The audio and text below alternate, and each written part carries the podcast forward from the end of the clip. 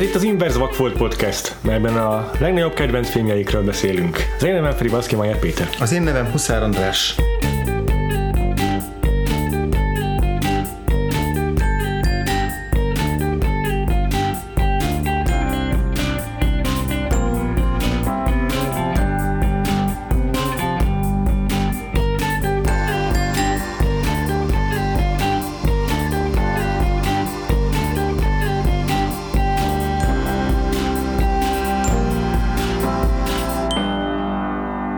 És ahogy hallhattátok, ez most egy különleges adás lesz a Vakfolt Podcast történetében, mert az első olyan adás, amelyben nem kifejezetten egy korábbi hiányosságunkat pótoljuk be, hanem előveszünk egy kedvencünket, és egyszerűen csak beszélünk róla.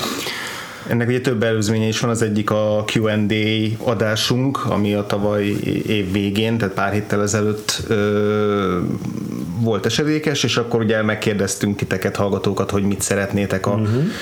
szabadon álló ö, epizódunkban, és a levelező rovat mellé ö, bekerült ez az Inverse Vakfolt téma is, hogy az is úgy, úgy több embert érdekelt. Aztán Péter, te vetetted fel ezt a lehetőséget, és Aha. akkor jó néhányan lecsaptak rá, hogy ez tökre érdekelni őket, hogy valóban olyan filmről beszéljünk, amit így kívülről tudunk gyakorlatilag, és, és akkor nyilván ez teljesen más, máshogy néz neki a, a, a podcasten belül. A másik előzmények ugye az volt, hogy eredetileg nem ez volt kitűzve az évad nyitónkra, mert hogy el volt, volt nekünk egy, egy ilyen hagyományunk, hogy minden évünket egy há bé o minisorozattal kezdünk. Nézett volna a harmadik ilyen év, első alkalommal az Angyalok Amerikában, arról beszéltünk, aztán az Empire Falls-ról. Az egyik az egy hatalmas élmény volt, a másik pedig az Empire Falls, és az idénre kinézett Mildred Pierce-nél is úgy éreztük most itt az ünnepek alatt, hogy kicsit bár Todd Haynes ide vagy oda, meg Kate Winslet, meg renomé, de, de fenyeget az a veszély, hogy hasonló érdektelenség övezni, legalábbis a részünkről. Igen, ezt a... hogyan tudnák kitölteni egy komplett adást valamiről, ami ennyire nem tudok lekötni. Igen, benne. És ugyan mondták több, hogy az Empire Falls adásunkat nagyon szerették, de mi most nem akartuk volna bevállalni saját magunknak azt, hogy egyrészt egy ilyen több hat órás produkciót ö, begyűrjünk így a begli mellé még a, a rosszul létünket fokozandó. Igen. És hogy aztán hát a... valahogy, valahogy így évelején a, az esetleges új hallgatókat, akik a, a, az évösszegződásunkkal megérkeztek, rögtön is riasszuk egy viszonylag rit kevéssé látott és kevéssé kevés érdeklődésre számot tartó produkcióval. Igen. Annak ellenére, hogy a Mildred Pierce nekem nagy, tehát én szerettem volna mindig is bepótolni, de az első epizód alapján úgy gondolom, hogy ez nem az a fajta minisorozat, amiből legalább úgy tudunk epizódot csinálni, hogy az a szórakoztató, hogy mennyire nem szerettük, mert szerintem ahhoz is ahhoz sem volt elég érdekfeszítő, hogy utáljam. Nyilván lehet, hogy a többi részét megnézve érdekes lett volna. Aki esetleg látta annak idején az a Mildred Pierce-t, nagyon örülnék, hogyha megjelenne nekünk, hogy miért érdemes folytatnom. De ha már ott tartunk, hogy mit írtak nekünk, vagy írtok nekünk, mm. akkor érkezett egy-két újabb visszajelzés a kú end á adásunk óta, és ezt szeretném is hagyománnyá tenni ezzel mm. az új évaddal, hogy, hogy ha csak nem érkezik rengeteg kérdésünk egyszerre, vagy nem szólítjuk fel a hallgatókat esetleg egy újabb ilyen kú end á adás előtt egy ilyen körre, akkor Ha, hasonló adhok kérdéseiteket szívesen megválaszoljuk az regulális adások között, közben, igen, igen.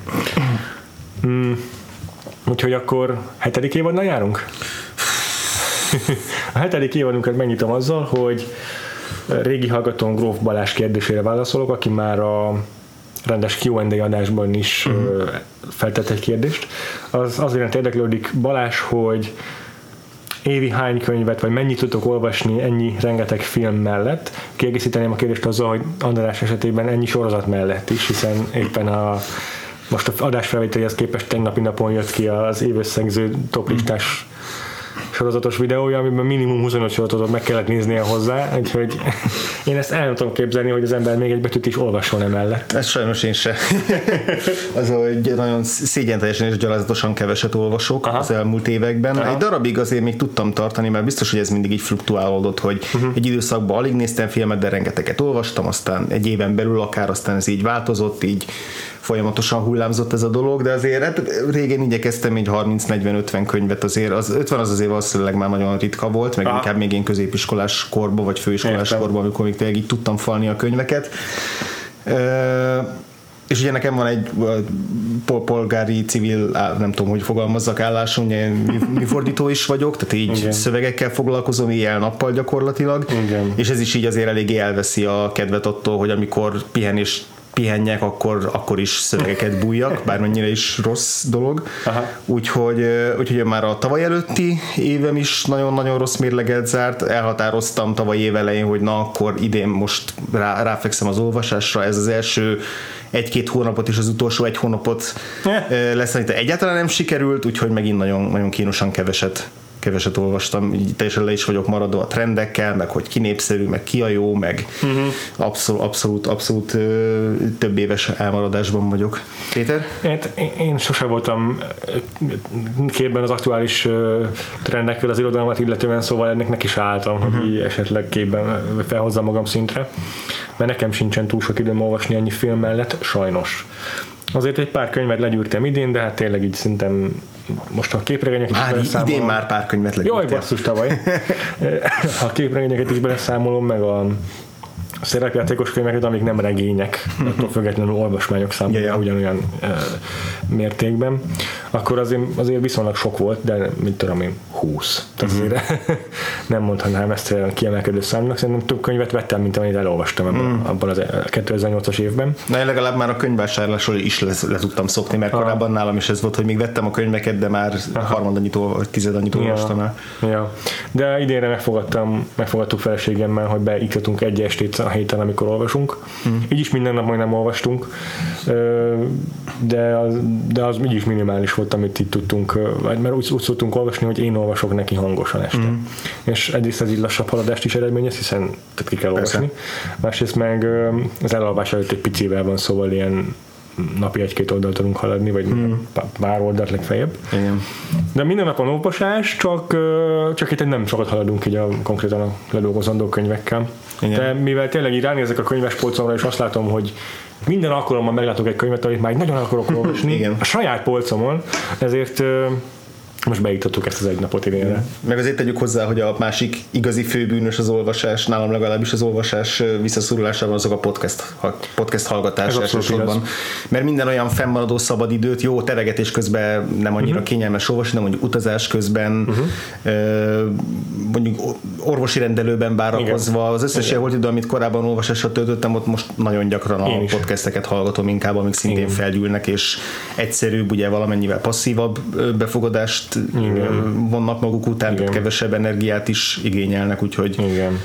Plusz én a munkában is gyalogjárok, vagy biciklivel, olyan rövid idő alatt gyalogolok be, hogy annyi idő alatt egy könyvet sincs értelme elővenni, kell ja. párom meg ugye eleveletetlen, szóval ilyenkor vagy podcastet hallgatok, vagy nem, vagy, vagy az se. Yeah. Szóval ez, ez, az, ez az idő is kiesik, pedig ez régen tökéletes volt könyvek, könyvek pótlására. Úgyhogy... Emiatt itt tényleg minden holt idő, amit a könyvre szánnék, az kiesik. Marad az ágyban olvasással, mm. megmondom, nem egyéni program, hanem közös nálunk. De jó a kérdés, meg amúgy tényleg egy olyan dolog, amire gyakran gondolok én is, és gyakran mm. szeretném javítani a, az, az arányomat. De hát igen, ennyi film mellett tényleg nehéz. Van, hogy ugye napi két filmet nézek meg moziban, szóval így, yeah. így, így azért be kell osztani. Aztán egyébként még Balázs írta szintén, miután meghallgatta a kú end á adásunkat, hogy ő is totál átérzi, hogy, hogy a Star Wars mennyire inspiráló, amit, hmm. amit annak idején az adásban mondtam, hogy számomra azért a kedvenc film, mert hogy szerintem rengeteg embert inspirál a megtekintése, hmm.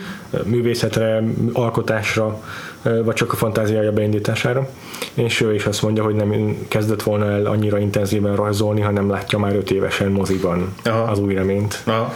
És ez, ez szerintem nagyon, nagyon tanulságos, hogy keep up the good work. Igen. Balázs. Viszont ma nem a Star Warsról fogunk beszélni, pedig az az, az Inverse Vakfolt opcióinknak egy eléggé határozott, erős és egyértelmű keresztmetszete. De úgy gondoltam, hogy a Star Warsról már túlságosan sok podcast készült, meg egyébként is egy olyan film, amiről tehát nem tudom elképzelni, mit tudnék még elmondani, ami érdekes lehet a hallgatóinknak, azon kívül, hogy mennyire tetszik, meg mit tetszik. Tehát ezt, ezt már tényleg mindenki unásig ismeri szerintem. ezért két másik filmet választottunk. András egy kedvencét és egy olyan kedvencet, amit inkább én helyeztem előrébb a arbitrámon, de mindkettő közismert és közkedvelt film is egyben. András, te melyik filmet, filmet hoztad nekünk ma? Én Michael Mann-től a Szemtől szembent, és hmm. te Péter? Ridley Scott-tól az Alient, vagyis a nyolcadik utas a halált, magyarul. Akkor szerintem először beszéljük meg azt, hogy miért erre esett a, a választásunk, uh-huh. mert ugye az volt ennek Jó. valamennyire így, hát nem szabtunk olyan nagyon komoly kritériumokat annak, hogy mit válasszunk. Uh-huh. Így többnyire ebből a Ron Howard által indított twitteres challenge-ből indultunk ki, hogy ilyen nekünk valamiért fontos film, tehát nem az, hogy a kedvenc filmünk, vagy a legjobb film, vagy a legértékesebb film számunkra, hanem hogy valamiért vagy személyiségformáló, vagy ízlésformáló, igen. vagy a filmek iránti rajongásunkat formál, valamilyen szempontból nagy mm. hatást gyakoroltak ránk. Mm-hmm. A filmek, nyilván a challenge-ben húsz filmet soroltunk föl, Péter, te végül nem vágtál neki, mert nem, nem akartad leszűkíteni a nem tudom, harmincegy néhány vagy negyven filmet a húszra, tehát hogy hatalmas volt a választ, tehát valamit mégis választanunk kellett közül, hiszen először ez, erről beszélgessünk, hogy miért ez a két film lett Jó, a rendben. választás. Persze.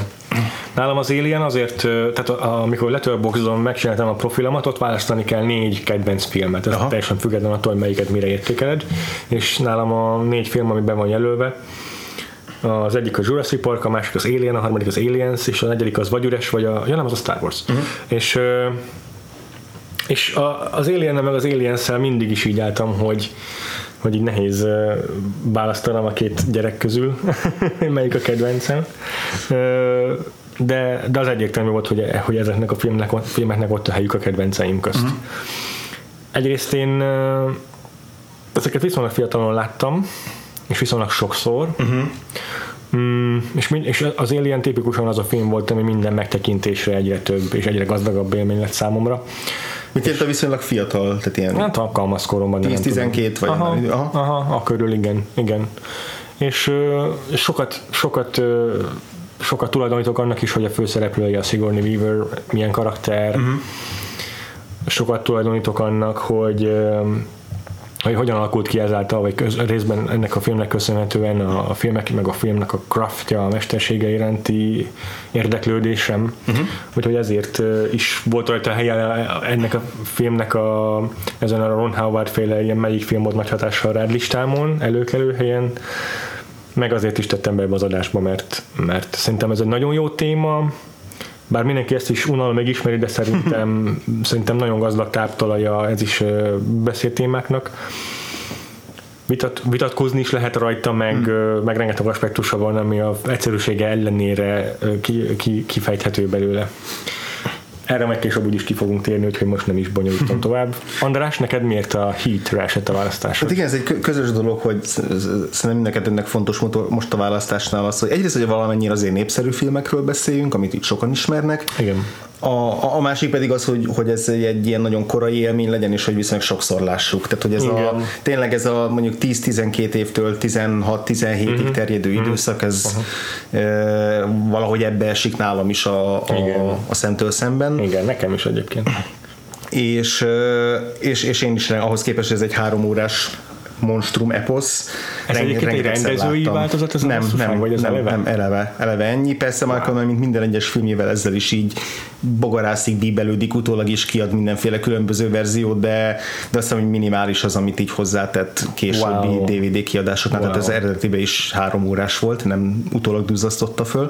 Az Aliennek az egy óra ötven percével végül is sikerült annyi ezért nyersanyagot megnézni, mint amennyi a Mildred Pierce lett volna, hogyha összeadjuk. Igen, úgyhogy időben nem jártunk jobban.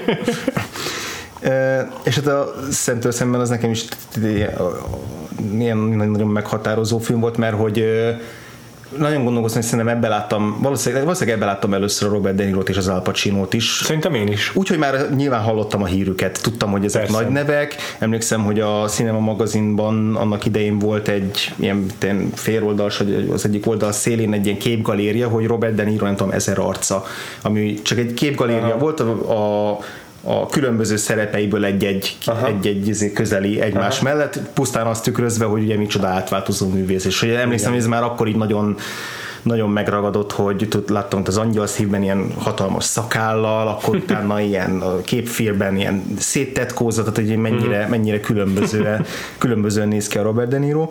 És talán az Al Pacinót láttam már az Egy asszony illatában, ami egy pár évvel korábbi, az, az, az is egy korai élményem, de biztos, hogy aha, ez egy ilyen, de, de ez volt a meghatározó mind a kettejükről, és igen, aztán ezután mentem vissza a régi filmjeikre, igen, és ezután kezdtem igen el foglalkozni velük rendesen, meg ugyan utána jöttek még kilencvenes években az újabb filmek, de hogy ez egy ilyen érdekes, hogy rengeteg embernek ez volt az a nagy pillanat, hogy úristen, igen, ez a két óriási sztár, aki Keresztapa kettőben két párhuzamos idősíkon volt, és soha hát nem, nem találkozott. Nem, pont, hogy nem jó, párhuzamos. Idő, a, de érted, hogy mire gondolok. A filmben párhuzamos, de időben különböző, de hogy de akkor úgy mondom, párhuzamos vágás is nem miatt nem uh-huh. tudtak találkozni, uh-huh. és hogy ez az a film, ahol végre ez a két színész óriás leül majd egy asztalhoz, uh-huh. és ugye ezzel is reklámozták, és hogy nekem is ez benne volt a levegőbe, de hogy nekem nem volt meg az az előkép több évtizedből, és hogy mégis mennyire, mennyire meghatározó, igen, meghatározó lett, és te majd beszélünk róla, hogy milyen, milyen színész gárdája van, hogy nem érdek, persze, szuper karakter színésszel van tele zsúfolva, akiknek a nagy részét itt láttam először, vagy, vagy szintén korai korai ismerkedésem volt, és szerintem magában a bűnfilmekkel, vagy akciófilmekkel, vagy thrillerekkel való szerelmem is így, ha nem is ezzel kezdődött, de hogy ez biztos, hogy egy komoly fejezete volt, hogy, uh-huh. hogy a korábbi, nem tudom, Agatha Christie, meg Sherlock Holmes, meg Columbo, oh. meg meg, meg hasonló krimikhez képest egyszer csak jött egy ilyen, jött egy ilyen sokkal real, hiperrealisztikusabb és igen, grandiózusabb igen, eposz, tényleg bűneposz. Igen. Úgyhogy én meg ezért nagyon választottam ezt. Nagyon jó. És mikor láttad te utoljára egyébként ezeket a film, vagy filmeket? Tehát, hogy most a... elmúlt két napban. Nem, az Alient azt azért gyakran újra-újra uh-huh. nézem. Legutóbb a moziban láttam a Corvinban. Én is. Én is. A Heatet meg szerintem uh, egyszer egyetemen megnéztem még uh, a koleszban. Előtte meg én is a tehát a kamaszkorban, amikor először láttam, akkor így a, a nagy hírne, hírverésnek köszönhetően én is megnéztem gyorsan, hmm. de tényleg mindenhol reklámozták azzal a... Én a Pesti Estet olvastam, abból volt mindenféle inputom a filmekkel kapcsolatban, vagy hát veszprémies, mert Veszprém megyei vagyok, és, és abban is írták, hogy ebben most együtt, le, együtt játszik majd Pacino, meg De Niro, és hogy ez, ez, ez engem is megfogott. Meg Michael Mann nevét már valamennyire ismertem akkor is, ha máshonnan nem, akkor csak azáltal, hogy a, az egyik legkorábbi filmélményem volt nekem is a, az utolsó Mohikán, mm-hmm. és, és hát ugye szintén az ő nevét is gyakran kiemelték ezekben a beharangozóban, meg kritikákban, úgyhogy, úgyhogy nekem is ilyen kihagyhatatlan filmnek tűnt. Mm. De elsőre nem nehezen értékeltem én a Heatet, nem kezeltem jól a helyén. Legelőször? Aha, legelőször. Egyrészt szerintem nem ártott ennek a filmnek az, hogy az újranézésekkor már jóval többet tudtam De Niróról és Pacinóról. Hmm. Mert első nézésre nem tudtam, hogy mi a jelentősége. A, már tudtam, hogy mi a jelentősége, ugye, hogy tudom, hogy mi volt a jelentősége az ő, az, hogy együtt a szereplésünknek, csak nem láttam be. És az újranézésekkor ez egyre inkább tisztult bennem. Hmm. Meg a filmnek a kivitelezésének a minősége, a szkriptjének a feszessége, az, az mind csak utólag állt össze bennem. Úgyhogy, úgyhogy nagyon jó, nagyon ráféktelde a filmre számomra az újranézés, hmm. és le vagyok tőle nyűgözve. Hmm. Jó, kezdjük ezzel, beszélgetjük először a Heatről. Jó, oké. Okay. ezerkilencszázkilencvenhat, jól mondom? kilencvenöt. kilencvenöt. kilencvenötös film, ugye ez a, a az emlegetett utolsó Mohikán utáni következő film. Az utolsó Mohikán volt a leg, ö, legtöbb bevételt hozó filmje addig Michael Mannnek, tehát hogy egy szélesebb közönség is akkor megismerte, és ja. a kilencvenes évekig uh-huh. egy új fejezet volt az ő karrierjében, uh-huh. előtte azért inkább ilyen kultfilmeket készített uh-huh. csak. De azért a Michael Mann neve az egyből be is, be is rögzült a memóriámban, nem, mert szerintem te is ezt elég korán láttad a, a Manhuntert is, mondom később, de azért azt, azt jóval, nem, azt jóval később. Jóval nekem később? A, az utolsó Mohikán volt, utána a Szemtől szemben, akkor megint a Szemtől szemben, akkor megint a Szemtől szemben, és akkor utána igazából a Még, az utána következő filmeit néztem csak, és az sem mindent. Tehát a Ben Fentest azt, azt még moziba láttam utána, az volt a következő, de például az Alit azt már kihagytam, azt csak nem olyan régen pótoltam. Hú, azt nagyon szerettem én. És aztán az a, az iszonyú jó film az Ali, és, és akkor az utána következő ugye digitális ér, korszakbeli filmek, és tök változó volt, hogy mit néztem meg videótékából, mit mikor, tehát hogy nem egyértelmű volt, nem, nem akkorra zsúfoltam be az összes filmet, és a korábbi filmét, például a Thief-et és a Manhuntert hmm. is csak jóval később pótoltam be.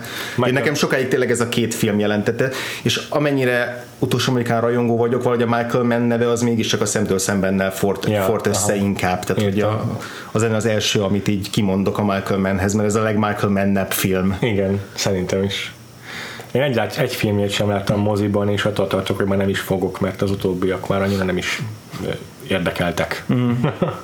De tényleg ez a, ez a, ez a korszaka, szerintem Manhunterrel kezdődően, én korábbi nem láttam, a Thief-et nem láttam, mm. hiszem az az egy a korábbi filmje. Kettővel volt egy The Keep című, nagyon ja. furcsa természet fölötti horrorfilm. Na jó, azokat mind be kell pótolnom egyszer. Én négy évvel ezelőtt, pont így év, év elején mentem végig elejétől a végéig aha. az összes filmjén. Aha. Aha. Az egy, az nagyon jó volt úgy. És akkor máig a Heat emelkedik ki leginkább? Ö... Igen, igen. Mit, mit tenni a második és harmadik helyre?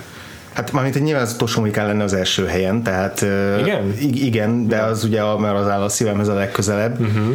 de azt szerintem szemben ugyanúgy az első helyen áll, tehát hogy nem tudnék választani, nem képtelen lennék választani közülük, mind a kettő, mind a kettő ugyanolyan fontos számomra, és aztán utána... Na, akkor egy harmadik helyre még azért valakit, döntetlen első két helyen. Ja igen, szerintem a Collateral. Mm. Nekem a, a késő mm. korszakából az a kiemelkedő darab, az, az egyetemen kiemelkedő darab, de mondjuk a Ben Fentes is, is nagyon közel lenne. És nagyon sok, sok hatás, vagy hát sok ötlet, ami a Heatben megjelent, azt, azt szépen átemelte a Collateralba is. Igen, a már, Michael Mann azért nagyon ilyen átemelgetős típus, mert hogy a, a, a szemtől szembenbe a Heatbe is rengeteg korábbi elem, dolgot átemelt. Uh-huh. Nem beszél ugye a Miami Vice-ról, ami a saját sorozatának az adaptációja ja. volt később. Ja. Na azt sem láttam, én pedig baromira érdekelne. Akkoriban azért nagyon szkeptikus voltam a Miami Vice-szal kapcsolatban. Ú, azt akkor valamikor, vala, valamilyen vakfolt blogba egyszer be fogjuk csempészni. Jó, jó. De, de hogy ugye volt eznek... E, tehát ugye Michael Mann a tévéből jött, ö, annak ellenére, hogy a Thief is egy viszonylag korai nyolcvanas évekbeli darab, de a tévében volt ő igazi nagy sztár a Miami Vice-szal. Ja, ja. És, és aztán utána volt egy-két egyéb próbálkozás, volt egy Crime Story című sorozata, illetve volt egy el á Takedown című sorozat próbálkozása, amit azt hiszem az en bé cére szánt, és nem rendelték végül be, de a pilotot leadták külön filmként. Hm.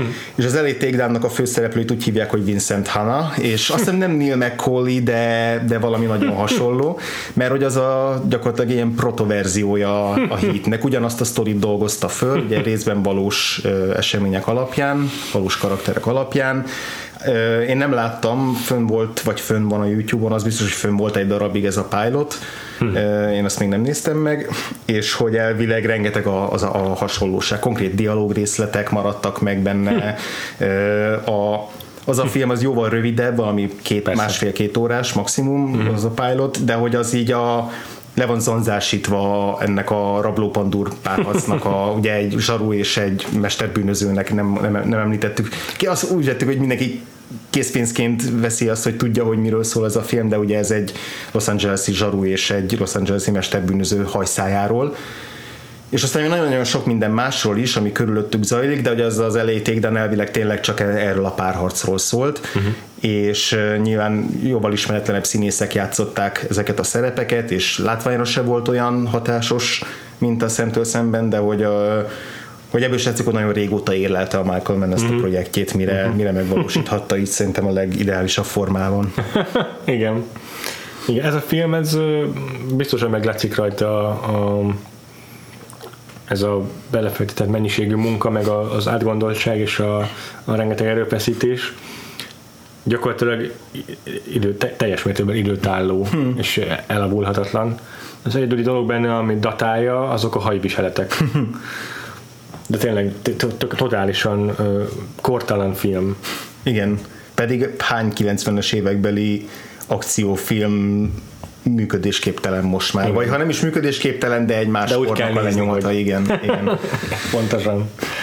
De hát ugye amennyire a Michael Mann híres a maximalizmusáról és a, a professzionalizmusáról, arról, hogy minden apró részletnek ott kell lenni a helyén, és hosszas kutató munka előzi meg, ugye ez a film is erről szólt, a film is a végletes professzionalizmusról szól, igen, arról, hogy... Mind a két főszereplője a szakmájának a legnagyobb pro, profia. És megszállottja egyben, igen. igen. És, akkor, és enne, en, ezt járja körbe a film, hogy ebbe hogyan buknak bele, hogyan nem buknak bele, milyen áldozatokkal jár, és mégis mennyire egyivásúvá teszi őket a munkájuk iránti ja. tényleg ilyen megszállott ja. ö, rajongás. Ja. Tényleg egy tökéletes alapanyag ahhoz, hogy ezt a két ö, színész ö, ikont egy vászonra tegye, hm. és elég elszabadító, hogy a későbbi együttműködéseik azok annyivel feledhetőbbek ezeknél. Már címükre sem emlékszem. Hm. Igen, a Righteous Kill azt Righteous az Kill. Volt. De egyébként szerinted ez karriercsúcs mind a kettejüknél? Nem. Egyenrangúan karriercsúcs-e? Vagy nem. egyáltalán nem? Tehát, hogy hogy helyeznéd az ő karrierjükben ezt a... Hát nagyon nehéz megítélni, mert hát rengeteg a csúcspont, szerintem Robert De Niro-nál, Al Pacino életművében jóval több vakfolttal rendelkezem, amit Aha. majd a következő, ezzel most kezd, ezzel az epizódra kezdődő évadban majd el is kezdek szépen ledolgozni. De, de De Niro életművében szerintem nem csúcspont. Aha. De Niro ezt a karaktert piszkos, hogy jól hozza, de nem igényel tőle olyan mértékű ö, színészi átalakulást, mint a, mondjuk a Dühöngő Bika, mm. ami nekem a kedvencem tőle. Mm. Vagy a Taxisofőr, vagy hát sorolhatnánk tényleg azokat a szerepeket, amiket csak a Scorsese blogban elemeztünk, mm. tehát hogy így ö, ezek csak a hozzá köthető, a Scorsesehez köthető szerepei, és azok mind szerintem kiemelkedőbbek, a, hogyha csak az ő színészete alapján kell rangsorolnom. Pacinónál viszont hát ez Pacinónak ez a filmje pont a, a, a, a komoly szerep, a poszt komoly szerepek pre önmaga paródia Aha. határán van. Aha. És, és itt látszik, hogy, hogy már, már kicsit kezdi elengedni a gyeplőt, ami ennek a karakternek még pont jót tesz, meg pont jól áll, meg pont izgalmas tőle, mm. de ha nem ebben a filmben nézném, vagy csak kiragadnám a kontextusából, akkor ez egy bizarr alakítás lenne igazából szerintem. Igen, ugye ez talán egy két, két-három évvel ezelőtti interjúból derült ki, hogy Al Pacino meg a Michael Mann megbeszélt, hogy a Vincent Hanna karakter az egy kokainfüggő ebbe a filmbe, amire Igen. nem nincs nagyon utalás a Igen. filmen belül. Igen. De végig úgy játszik, de végig mint, úgy játszik mint aki fel van teljesen ja. pörögve a kokaintól. Ja, ja. Teljes testbedobással játszik ebben a filmben. De tényleg úgy alakít, hogy így a komplet felső testével minden jelenetben beleadja magát. Mindig a karjaival valamit gesztikulál, mozog, ö, ö, mindig úgy figyel, meg úgy bámul, mint hogyha most a világ legfontosabb dolga hangzol el a szájából. Mindig. Ez egy full kontakt színészet, amit ebben a filmben művel. És hát a szemét meg úgy dülleszti ki, mintha egy, egy korai Disney filmben lenne, vagy Disney animációs filmben. Na, de te hol rangs, hova rangsorolod ezt a két filmet a kettőjük karrierjében? Ö, Al Pacino részével teljesen egyetértek, hogy a kilencvenes évek az az, az, a, az az időszak, amikor így elszalad vele a ló, és ugye ennek a csúcspontja szerintem a a vagy mélypontja, ugye nézőpont kérdés az Ördög ügyvédje, yeah, ahol aztán yeah, végleg yeah. mindenféle yeah. gátlást levetkez magáról. Yeah. És, és senki nem állítaná, hogy ez a legszubtilisebb alakítása Al Pacinónak. Én legjobban szerintem... a keresztapában szeretem. És ez még változhat. uh, Igen. De... De mondjuk szerintem az ő alakítása is picit árnyaltabb annál, mint ahogy a kiragadott ö, különböző seggekre tett ö, megjegyzései kiemelő nagy jelenetekből és üvöltözéseiből, mémjeiből gondolhatnánk. Tehát nekem a film végére, amit a, a lányával, a Natalie Portmannel közös jeleneteiben, ott, ott, ott a film végén van egy krízis. Igen. Ott szerintem más arcát is meg tudja mutatni. De tény, hogy a túlnyomó részt azért mégiscsak a, a ahogy te mondtad, full kontakt vagy full blown Al Pacinót láthatjuk. It's a great ass! A, a Robert De Niro szerintem szenzációs ebben a filmben, és nálam ott lenne a top ötben ez az alakítás, uh-huh. pont azért, mert elképesztően visszafogott. Igen, és, ez, és, ez és a professzionalitását hangsúlyozza ki a karakternek. És, és egy rettenetesen hűvös figura, már-már már, már, már, már, már, már szociopata, ami, ami ennyire ö, pragmatikus. pragmatikus és célorientált, uh-huh. de ugyanakkor a film igazából arról szól, hogy hogyan bicsaklik meg ez a, ez a pragmatikussága azzal, amikor uh-huh. megpróbál beengedni, amikor yeah. mégiscsak beenged valakit, egy nőt yeah. az életébe. De közben tényleg ö, azt látjuk, hogy, hogy végletekig professzionális, és ezt abban az értelemben is, hogy nem tud hibázni a munkájában, plusz a kollégáival is a bánásmódja az tökéletesen helytálló mindig. Valamint, amit én még mindenképpen ki akarok hangsúlyozni, az, hogy mennyire karizmatikus. Uh-huh. Hogy a, a szerelmi szál a filmben az, az ő lehengerlő karizmáján és jelenlétén hmm. áll vagy bukik teljes egészében. Igen, az a jó ebben az alakításban, hogy mindenfajta De Niro-s manír hiányzik belőle. Igen. Még ami korábbi filmeiben is megvolt, akár a Kaszinóban, vagy akár a Nagymenőkben azért. És úgy is, hogy nem sokkal korábbi. Tehát, hogy egészen, igen, igen, egészen... igen, igen, bocsánat, jó, jó a korrekció. Tehát nem sokkal korábbi filmjeiben is, és aztán ami eluralkodik rajta később a vígjáték szerepeinél.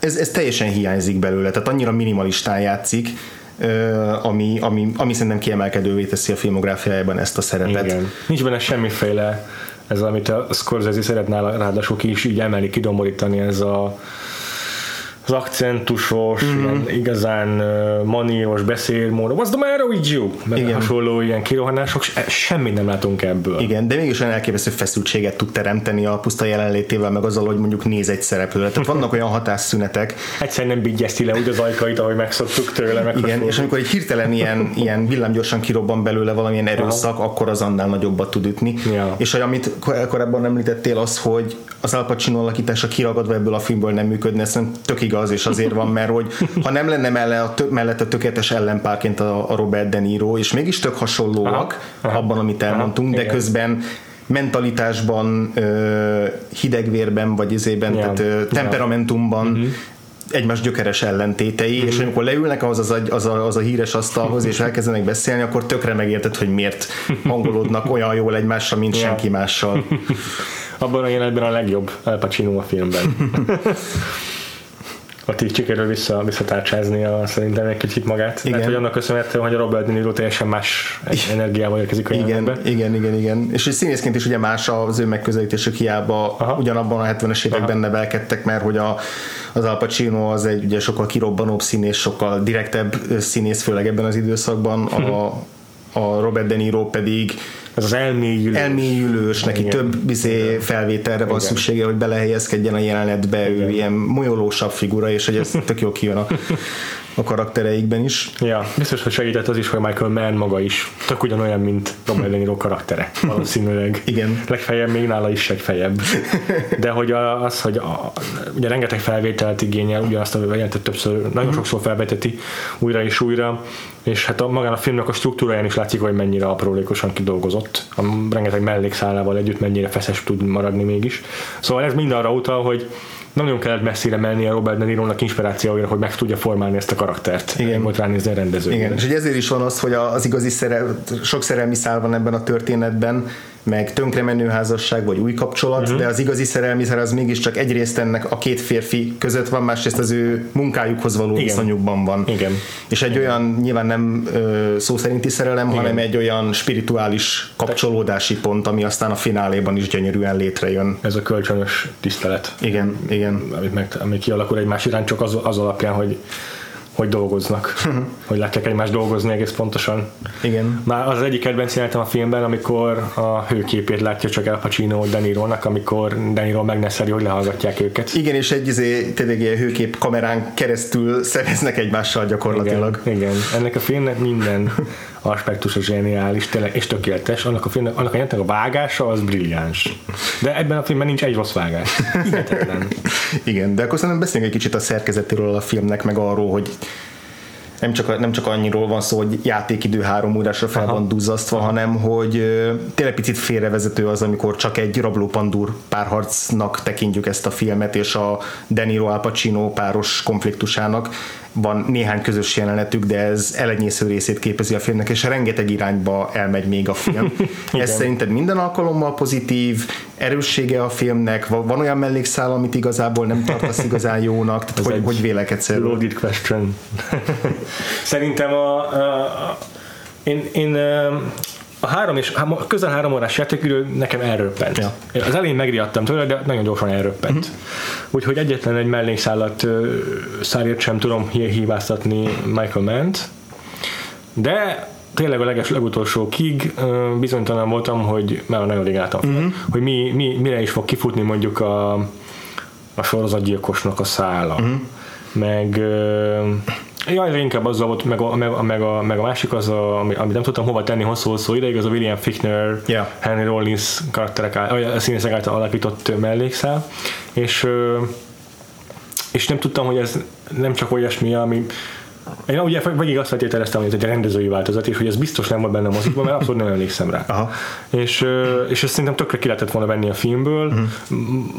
A, a, a rendőrőrsön játszódó dialógusokban elhangzó plusz információk és expozíciók alapján is összeállna a film, ha ezeket teljesen kivennénk a, a, a cselekményből. Viszont azért a fináléban nagyon-nagyon sérülne a, a, az érzelmi csúcspontja a történetnek szerintem, hogyha kivágnánk ezeket. Úgyhogy nekem ebből a filmből nem hiányzik, vagy nem, nem sok semmi, mm. nem, fölösleges, nem érzek fölöslegesnek semmit. És volt-e olyan, aztán majd én is válaszolok mm-hmm. a set kérdésre, mm-hmm. volt-e olyan, ami, ha így emlékszel rá, ami... ami, ami kiemelkedő mellékszál, az, az Val Kilmer Aha. kapcsolata a Ashley Judd-dal. Igen. De az is, az is leginkább amiatt, hogy, hogy szerintem az ő kapcsolatukat tartottam a legrealisztikusabbnak, mm. meg a legszimpatikusabbnak számomra, és, a, és a, annak is a csúcspontja az Michael Mann egyik legjobb megírt jelenete. Mm. Mind a két főszereplő, másik, tehát a De Niro meg Pacino közötti, tehát a De Niro és Pacinónak a saját mellékszála a romantikus kapcsolataikkal az nekem kevésbé volt érdekes. Mm. Eleve nem volt szerintem annyira jó a casting, Amy Brannamennel, aki az Edith játszotta, mm. Robert De Nironak a love interestjét. Nem tartottam elég izgalmasnak azt a karaktert, hogy megértsem, mit lát benne Robert De Niro mm. karaktere. Másik pedig az Al Pacino házassága és házassága megromlása, plusz a szörökbefoglalt gyereke, vagy hát mostoha gyereke, akit a Natalie Portman játszik, az... az egy kicsit funkcionálisnak éreztem, hogy ez egy kötelező eleme ennek a mm. karakternek, hogy aki ennyire munka megszállott, annak meg kell romolni a házasságának, és a, itt is hasonlóképpen a feleség castingját nem szerettem, mm. igazság szerint. Um, Ezeket tudom. És olyan, olyanra emlékszel, olyan volt, ami mondjuk az első megnézésnél nagyon nem érdekel, de azóta így felfedezted, hogy fú, ez tök jó. Azt, mondanám, azt nem mondanám, hogy nem ér, hogy mire gondolsz, ilyen mellékszál? Ah, igen, uh-huh. ha nem is azt, hogy nem szeretted, de hogy ami így idővel jobban kidomborodott és jobban kötődsz hozzá. Aha.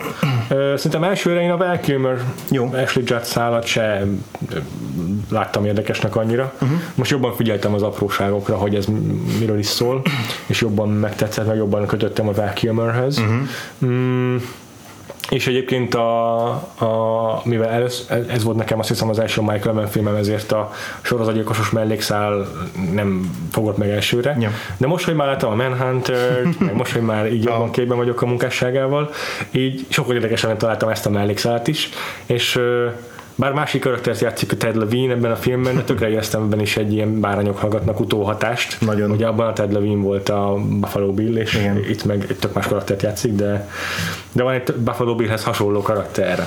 Igen, ez a Wayne Grow.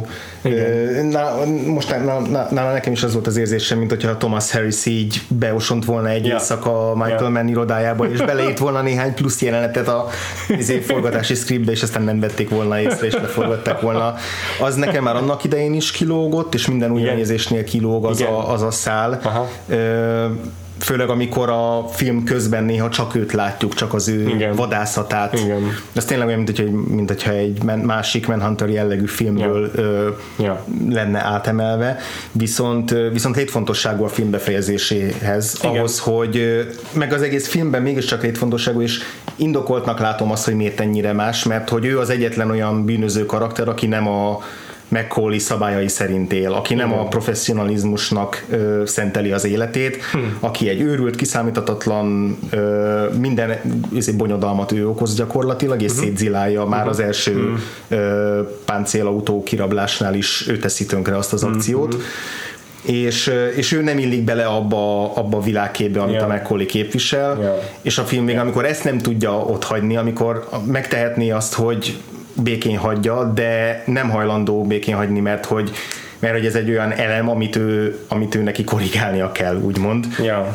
Ez okozza ugye a vesztét. Tehát az, hogy ja. ennyire ragaszkodik ahhoz, hogy egy ilyen ember nem maradhat ja. életben, aki ennyire ja. nem, nem felel meg a, a, annak, amit ő a hivatásáról gondol, és a, a, ahogy ártott neki természetesen.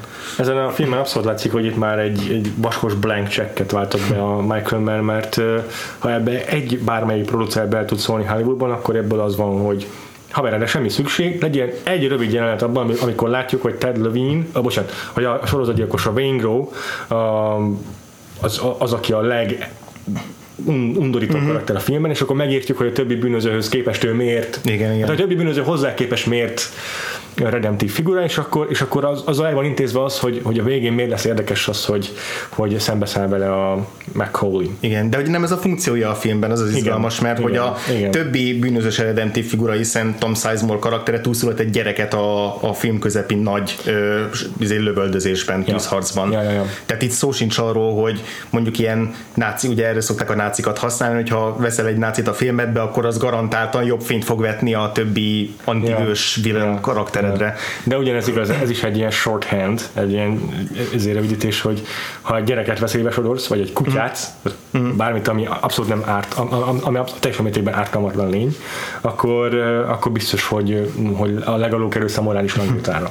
És ez történik a Tom Sizemore-ral is, és az lerendezi egy jelenettel mm. tulajdonképpen Michael Mann, hogy ott miért érdemli ki a halálát Tom Sizemore karaktere. Viszont, ezt meg, viszont ugyanakkor meg ugye a Wayne Grower egy csomó időt rászán. Igen.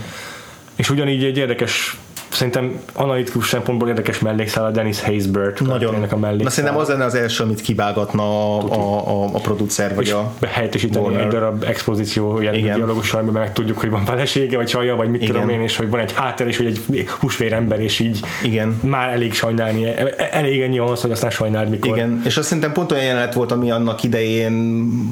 nem azt mondom, hogy nem szerettem, de hogy úgy nem az érdekelt, aha. mert nem ismertem a színészt, uh-huh. a, a film felénél jön be ez a karakter, uh-huh. ilyen furcsa, hogy aha. most mit keres itt, miért kéne uh-huh. törődnöm vele, uh-huh. és most megimádom azt a, uh-huh. azt a szálat is, mert hogy az is azt szimbolizálja, hogy ezek a szereplők a Michael Mann-nél nem plot funkciók, és uh-huh. nem mechanikusan csak uh-huh. valamilyen szerepet látnak el, hanem érdekli az az ő saját mikrokozmoszuk, az a saját életük, a saját igen. válságaik és a saját dilemmáik, uh-huh. amelyek ebből a sok kis mozaikból összeáll ez a nagy, ez a nagy uh-huh. kaleidoszkóp, meg ez a nagy kép, és hogy nem azért van ott az a jelenet, mert hogy tehát a, a, a, nincs szükség úgymond arra uh-huh. jelenet, amikor mondjuk a feleségével vagy barátnőivel beszél, uh-huh. Uh-huh. mert elég lenne az, hogy te figyelj, ismered ezt a szakácsot, kéne egy, kéne egy sofőr, jó, kér, kérjük meg, és már mehetünk tovább, de amikor így meghal a filmben, az azért van ránk is hatással, mert korábban láttuk azt, hogy, hogy, hogy ez egy önálló emberi lény, és neki is van egy igen. olyan bonyolult élete, amiben egy pillanatot láttunk bele, de, de től mégis élővé válik. Megeleve a ha hiányozna a háttértörténete a filmből, uh-huh. akkor az a jelent, amiben őt felbéreli, vagy megkéri McCauley, hogy segítsen nekik a uh-huh. heistban, sem működne annyira jól, mert eleven nem tartanád indokoltnak azt, hogy minek hozunk be egy új karaktert yeah. erre a szerepre, amikor ott volt a Trejo, aki meg tudta volna ugyanezt csinálni, és akkor azt kellett volna inkább kivágni belőle, hogy ő miért nem tart a csapattal. És ezeket mindent le lehetett volna elég egyszerűsíteni, és nem veszít semmit a cselekmény gyakorlatilag a, a bonyolulomból, bonyolultságából. Igen. De...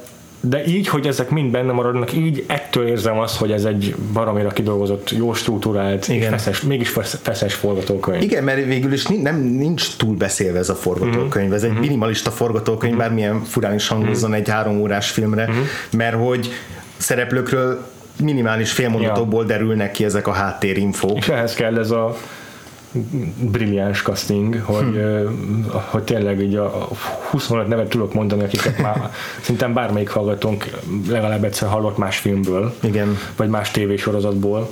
Tehát uh, ezek, a, ezek az emlékezetes figurák, emlékezetes arcok, vagy jó karakterszínészek, ezek tényleg kellenek ahhoz, hogy megtöltsék élettel ezeket a karaktereket, és nem azért, mert papírvékonyra vannak írva, hanem mert tényleg lényegre törő Michael Mann scriptje.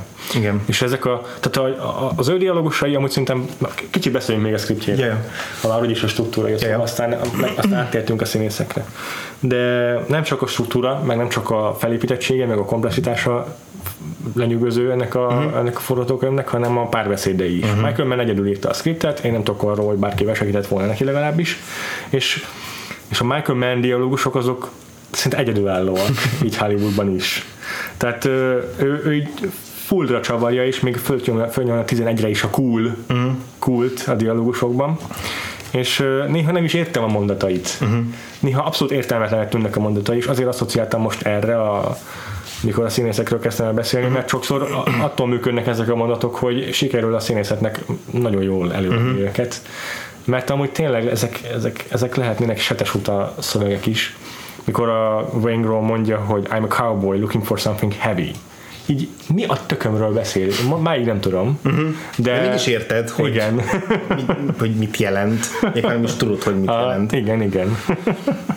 meg, meg tényleg annyira uh, fullatolja itt a, a Vincent Hanna, az, az Al Pacinónak is a, uh-huh. a beszólásait, meg az ilyen uh-huh. megjegyzéseit, hogy... Uh, hogy így ettől is, ettől is emlékezetet és sodrólendületű mm. tud maradni a film, hogy, hogy elkap ez a, ez a, ez a gépszély, és így sodornak ezek a párbeszédek magukkal. Mm. A, az, az is, hogy a, a szereplők nem ugyanúgy beszélnek, tehát hogy mm-hmm. mindegyikük már más a, más a dialógusa, tehát máshogy beszél igen. a Vincent Hanna és a Neil McCauley, és, és a, a, főleg Neil McCauleynak vannak olyan elképesztően jó párbeszédei, ami a, pont a szűkszavúságával mm-hmm. ö, emelkedik ki. Nekem, én nekem nagyon tetszik az Amy Brennan-nel való kapcsolatának az építése is, és van, a, van az jelenet, amikor a a McCauley házában a város sziluettje előtt, az éjsz- mm. város éjszakai sziluettje előtt beszélgetnek, mm-hmm. és az is a, a, a párbeszédeknek a tömörségéről, amennyit a Neil McCauley hajlandó kiadni magából, és ahogy így magához vonza ezt a nőt, és, és nekem nagyon-nagyon jól működnek ezek, a, ezek mm-hmm. az egymondatok, vagy ugye ez a klasszikus híres anat, ahonnan a film angol címe is jön, hogy, ezért, hogy mindig készen kell állnod arra, hogyha a Heat, ugye a A, az üldözők úgymond befordulnak a sarkon, akkor harminc másodperc alatt ott hagy már mit. Ez is, hogyha így kiemelett külön, akkor ez egy tök modoros mondat is lehetne, de hogy ahogy elhangzik a filmbe, és ahogy aztán a film végén ez megkérdőjeleződik, az, az így annyira igen. pontos. És hogy és hiszem a, a Michael Mann egy tök romantikus rendező. Bármennyire is, ugye a kék szín dominál ebben a filmben, meg kemény férfiak, meg ilyen hűvös ö, színek, meg fényképezés, de hogy igazából szerintem ezek tök romantikus gondolatok, meg, meg, meg érzések, amiket, amiket megfogalmaz a filmjeiben, és egy nagyon érdekes, ahogy ő a férfiakkal, meg a férfiassággal bánik. Igen, érzékeny a saját karakterei iránt. Igen. Az is sokat elárul, hogy a híres nagy jelenetben, ahol leül egymással szembe a két színész, csomóan beszélnek az álmaikról. Igen, igen.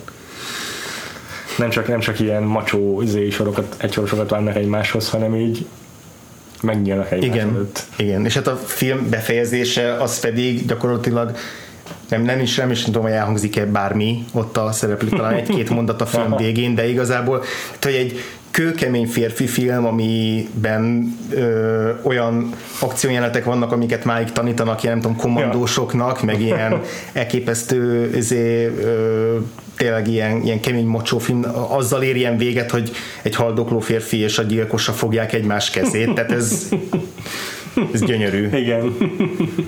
És hát ahhoz a jelenethez természetesen kell az Elliot Goldenthal-nek és a soundtrackje. Szerintem a kilencvenes évek nagy zeneszerzője. Ő volt egy rövid periódusra, amikor így, így, így siker-sikere halmozott mm. az értelemben, hogy lehet, hogy a filmek nem voltak feltétlenül sikeresek, de az ő munkájai azok szerintem kiemelkedőek, akkor is, hogyha rossz filmekben dolgozott. Mm. És Michael Mann meg uh, tudjuk, hogy imádja a zenét, már fontos, igen. szerves részen áll a filmzene a történetmesélésnek, és uh, Elliot Goldenthal így rengeteg stílust vegyít, rengetegféle hangszerrel dolgozik, de abban a jelenetben is, hogy mikor szól a zene, meg hogy mikor ér egy érzelmi csúcsra, az is tökéletesen van hangszerrel, tökéletesen van időzítve minden. Ő is rengeteget játszik az ilyen perkusszív effektekkel, nagyon-nagyon eredeti és egyedi a filmzené ennek igen. a darabnak. Meg hát ugye Michael Mannnek nem csak a, a filmzené, hanem a betétdalok is számítanak, idekezve a Miami Vice-nak a híres Phil Collins betétdaláról, meg aztán igen. a későbbi filmjének, mondjuk a digitális korszakos filmjeiben aha. a feltűnő Soundgarden és vagy Audioslave, azt hiszem, meg... Aha. meg numetál számok is megszólalnak, ami ja, nagyon ja. kétezres évek elején, de mégis nagyon jól működik. És hogy itt, itt ugye a, a, a finálé alatt pont az is a, a legutolsó ember, akit el tudunk képzelni, hogy Moby, hogy, a, hogy egy Moby dal szóljon a finálé alatt, és mégis. És egy hibátlan. És hát az is egyértelmű szerintem, hogy nagyon megéklette ez a film, és az zenéje is, a Dark Knight-ot, és erről már korábban beszéltem a Christopher Nolan adásunkban. Abszolút. Hogy Nolan szerintem így, mikor elkészít egy filmet, akkor megnézi, hogy mi az, amit szeretne feldolgozni ehhez, mi az, amit szeretne meg... nem leutánozni, de legalábbis meríteni. Mi az, ami szerinte ugyanebben a amit ő akar elmesélni, mi ebből a, a korábbi legjobb, és ezt mm. fogja is megtanulja, megtanulja. Mm. És ez a Dark Knight esetében biztos, hogy a Heat volt. A Nito Heist az szerintem a kettőt egymás mellé téve és egymás mellé lejátszva érdekes tanulságot lehetne levonni. Igen. Nem azt mondom, hogy azonos a beatről beatre a két jelenet, vagy ilyesmi, de, de sok nagyon hasonló eszközzel dolgozik. Igen. Maszkos betörők, autókkal, nagy járművekkel, ez egymásnak csapódnak, mit tudom én. William Fichtner. William Fichtner. És, és ezt nyilván valóban is teszi a, azt, én, hogy honnan, honnan emel, vagy, vagy mire persze, utal. Nem, nem, nem rejti a véka alá szerintem sem. És ott is az Elliot Goldenthalnak a zenéje így egyfajtában, mint egy ilyen mékas, így zümmög. Mármint Hans Zimmer. Nem, nem, a, a, a, a, a Heatre gondolok. Ja, ja, ja. Jó, és ott okay. is így dobokkal, így nagyon igen. furcsa, ilyen szinte már ilyen kizökkentő ritmusokkal játszik, és, és ugyanezt tízre fel, tízre, tízszer fel, tízszeresre felcsavarva csinálja utána a címmel abban a, a saját nyitó jelentében a Dark Knight-nak. Tehát ott uh, még, még, még zümmögösebb, még perkusszívabb, mm. de ugyanaz, csak tényleg megsokszavazva. Ja, ja, igen. Úgyhogy én nagyon bírtam a, a, a feszültségteremtését ezeknek a bankrablós jeleneteknek uh-huh. is. Tényleg mondom, hogy mesterjának a filmnek a vágása, egy rosszat nem láttam benne, ö, pedig erre mostában barom érzékeny vagyok, hmm. de csodálatosan néz ki ez a film ilyen tekintetben is. És a professzionalizmusa az is tetteníthető ott is, hogy hogyan vannak megkonstruálva, megkoreografálva a nagy jelentei. A nyitó uh-huh. heist az természetesen mestermű, de a másik hatalmas jelenet az a A, a, a konkrét bank, bankrablás, amikor egy bankot rabolnak és igen. az egy ilyen utcai lövöldözésbe torkollik, szerintem minimum húsz perc a filmben, és mm. a film kellős közepén van elhelyezve. Na az ö, ott amennyi embert mozgat, meg ahány helyszínen végig szalad ö, a film rövid idő alatt, na ott figyelni az, hogy melyik karakter hol helyezkedik el, egyfajtában rohannak egyik autó mögül a másik mögé, a rendőrök ehhez képest hol vannak, ezt mindet úgy prezentálni, hogy a néző számára maradéktalanul befogadható és felfogható legyen, mm. ez mestermunka. Hm. Ar- arról nem beszélve, hogy ott uh, az végig a karakterekkel vagyunk, egy csomó képet a karakterek szinten az, hát a mögül veszünk a szemszögükből, és uh, én, én már az egyik kedvenc felvételen a film, amikor a Val Kilmer a karabélyát leg, legugol egy kocsi mögé újra tölteni, és ilyen tökéletes precizitással csinálja, mint ahogyan egy katona, hiszen ezek az emberek ex-katonák, tehát biztosan, és, uh, és ott a kamera megy be, a, ugyanaz a ritmussal, ahogyan ő gugol le, ő a kamera is belegugol, aztán meg föl kell, amikor ő is föláll, tehát így ezek a beállítások szerintem annyira utánozhatatlanok és annyira mesteriek. Hm. Igen, és az a zseniális ebben a filmben, meg a, a fényképezésben, hogy a Dante Spinotti az operatőr, meg az egész rendezésben, hogy egyszerre tud tényleg ilyen hiperrealisztikus lenni, mint mm-hmm. például itt ebben az akció jelenetben, amikor, mm-hmm. amikor tényleg így tényleg úgy érezzük, minthogyha, minthogyha egy valódi lövöldözés kellős közepén lennénk, és ja. nem egy filmes lövöldözés kellős ja. közepén. De hogy ugyanakkor meg ilyen nagyon operai, operai is a film, meg nagyon érzéki, meg nagyon... Tehát azért a, a Michael Mann-nek iszonyú fontos az, hogy, hogy milyen, milyen érzék, ér, érzékszervi benyomások érnek igen. minket, a, a hang, egy hangulat, egy millió, és tehát sokkal inkább hangulatokra megy rá, akár a színválasztásával, tehát amikor a, mint én a Neil McCauley hazatér a, az ilyen tengerkék lakásába, ami egyszerre gyönyörű, és közben elidegenítő, aha, és ilyen hideg, aha, és hogy, ahogy onnan rálát a, a tengerre, és leteszi a pisztolyt az asztalra, tehát hogy ezek a Ez, ezek láttam ezt a festményt, amit igen, inspirál. Igen, igen, igen. Ezek ilyen abszolút lírai jelenetek, és, és nem egy dokumentarista stílusú filmbe illenek, és igen. közben mégis benne vannak ezek a dokumentarista jellegű mm-hmm. ö, bele a sűrűjébe pillanatok mm-hmm. is, és hogy ez a kettő ez így nem kioltja egymást, hanem ehhez kell egy nagyon erős rendezői mm-hmm. mestertehetség, hogy, mm-hmm. hogy ezt, ezt ilyen biztosan kézben tartani, hogy ezek ne logjanak ki egymás mellől. Igen, igen. Nekem egy kicsit zavaró a filmben egyébként, hogy a, ha, csak, ha csak azt a pár negatívát ki kell emelnem, ami attól függetlenül, hogy tíz per tíz az a film, ezért így ilyen egy-egy százalékot levon számomra, azok a, az, hogy De Nironak is, meg Pacinónak is, így számomra kellemetlenül fiatalok a romantikus uh-huh. kapcsolatai, tehát a, a, a párjaik. Ez ilyen idősödő színészeknél szerintem nem biztos, hogy jó ötlet volt behúzni. Hát nem, mennyi volt, tehát a negyvenesek voltak, ekkor már, már inkább ötven felé közelítettek mm. a mm. De Niroék, és mm. a Diane Van-ra meg Amy Brennan meg ilyen harminc-negyven között lehettek, nem? Mm. Körülbelül. Mm. Tehát... Mm. Brennan azt mondja, inkább harminchoz közel, a lehet, lehet. Diane meg a, a negyvenhez közel. Lehet, lehet. Nekem valahogyan ö, mégiscsak furcsa volt, főleg, főleg De Niro meg, ö, meg Amy Brennan kapcsolata mm. emiatt. Viszont Val Kilmer meg Ashley Judd az tökéletes hmm. párosítás volt számomra. Hmm.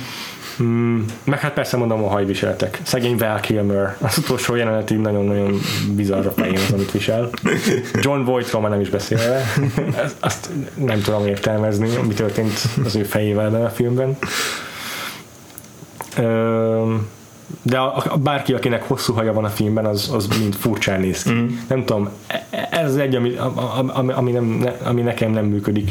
Nem tudom, hogy ez Michael Mann saját mm. víziója, vagy a, egyszerűen csak a, a hairstylist volt elszállva valahogyan, de fura nekem. Val Kilmernek ez a szőke cofos, ez nekem is mind nagyon furcsa volt. És hogy még, még visszatérve picit a Michael Mann és a script, scriptjére, hogy tényleg azért rengeteg információt kell közölni ennek a filmnek. Hmm. Tehát itt egy nyomozás zajlik, ugye, és ez rengeteg expozícióval jár együtt. És van egy, mit tudom, egy legalább nyolc fős brigádja a Pacinónak, akikkel együtt nyomoz. Igen. És ezt azért jó, mert ezekkel a karakterekkel, ennek köszönhetően, hogy ennyi karaktert mozgat, mindig le van lehetősége egy konfliktust teremteni közöttük, amin keresztül szépen bújtatva adja át az expozíciót.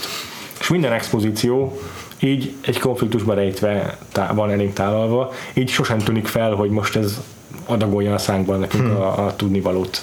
Tehát ez is mesteri benne. Főleg így nézve, most a legutóbbi mozis élményem az Aquaman, amiben így leáll, leáll a film többször percekre, és megállnak és elmagyaráznak dolgokat a szereplőnek, a nézőnek. Hát az igen, azt a filmet át lehetne nevezni víz alatti expozíciónak. És a lehető legrosszabb módokon teszi mindezt, igen. De ö, té- tényleg hosszasan lehetne még erről a filmről beszélni. Pacinónak az alakítása az... az felfogad, értelmezhetetlen számomra. De bírom, bírom, csak uh, nagyon más, nagyon más, mint a többiek. Itt, hmm. itt uh, Val Kilmer még a poszt jó képviség, pre-elhízás, ja. és uh, az is pont egy ilyen furcsa, furcsa ilyen nexusban van. Hmm. Mm, uh, Tom Sizemore is itt uh, még ne, viszonylag visszafogott a későbbi szerepeihez képest, és, és mindenkinek pont egy olyan pillanatában van, amit így, ami ilyen karrier szempontból furcsa bizonytalan, ja. ilyen, ilyen, ilyen kettősség állapotában, és a Pacinónál ez, ez szerintem a, a, a leginkább tetten érhető, meg a legfurcsább is egyben. mm. Többieknél valahogy ez pont jól sül el. Michael mm. Mann eléggé is tudja őket kontrollálni, vagy kordában tartani ahhoz, hogy ez, ez tökéletes legyen.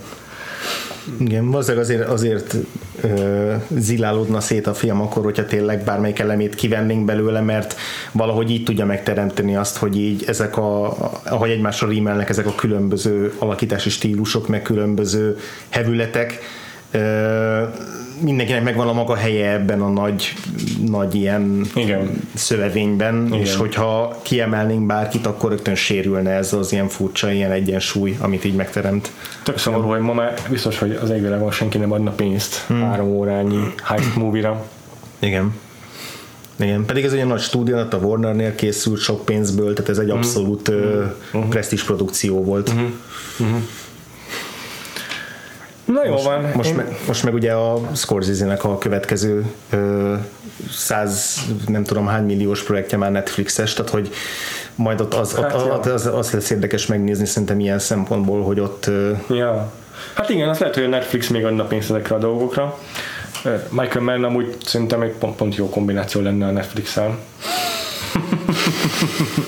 Én nagyon még... had, hadilában alak a Netflix-el, úgyhogy... Persze, nem, nem végeznek produceri munkát. Ja. De Michael Mann meg pont az, akinek lehet, hogy még, még ebből tudna is profitálni, meg amúgy ő meg pont eléggé kísérletező ahhoz, hogy egy új platform neki még így érdekes is legyen, mint alkotó.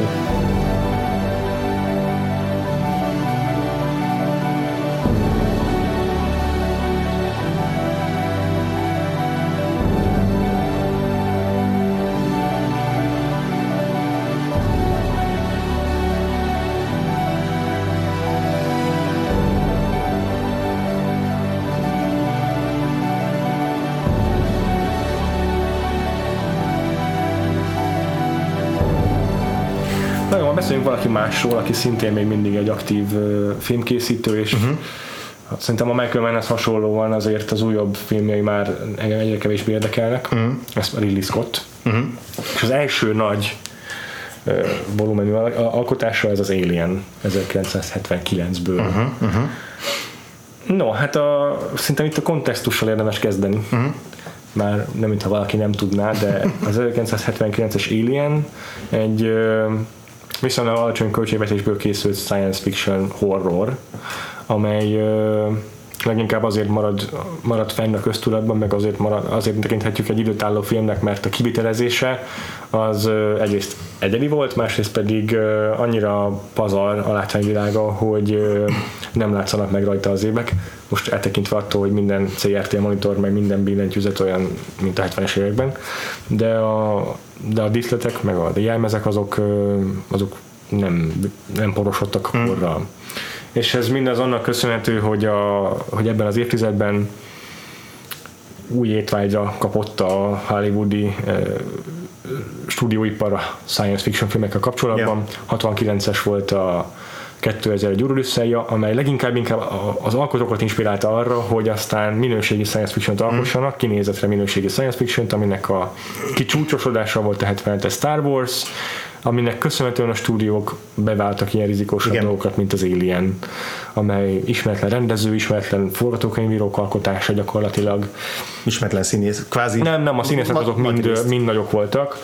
Kivéve Sigourney Weavert, aki a főszereplője a filmnek. Kivéve Sigourney Weavert, ez igaz. De meg az ebbékét azért relatív, hogy nagyok voltak. Relatív, hogy nagyok voltak, de olyan nevek voltak, akik nem azt mondom, hogy ilyen... ilyen hát azért Tom, Tom Skerritt nehéz lenne nagynak nevezni, hiába játszott a Mersben mondjuk, meg több korábbi filmben. Nagyok, hogy ők profik és, és mm. veteránok, és ők nem, nem olyan kezdők, mint a Ridley Scott. Mm. Persze. Tehát, hogy, hogy pont, pont, pont az a furcsa, hogy inkább csak azt mondom, hogy, igen, inkább csak azt mondom, hogy ilyen eladhatóság szempontjából mm, nem voltak igaz, ismertek. Abszolút igaz, igen. És, és ugye nem is volt franchise, nem is volt semmi előzménye, semmi, mm. semmi, úgyhogy aztán végképp a semmi bizalma nem kellett, hogy legyen ebben a stúdiónak. Hosszú-hosszú ideig nem is valósult meg, amikor még Star Beast volt a munka címe, az csak egy ilyen fióknak megért forgatókönyv volt a Dan O'Bannon ö, otthonában. Mm.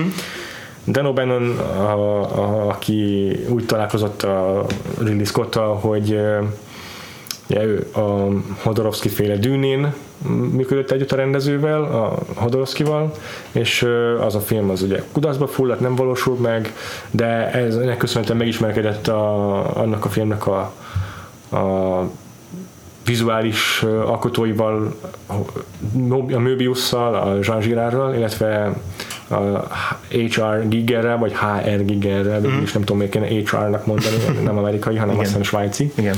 Ö, És akkor, és akkor ők, kett, ők hárman rájöttek, hogy mennyire bírják a, a egymás stílusát, meg mind a hárman valószínűleg elismeréssel, és biztosan tudom, ha egy elismeréssel tekintenek, meg, meg sokat köszönhetnek a Lovecraft-féle ilyen kozmikus mm. horrornak, mm.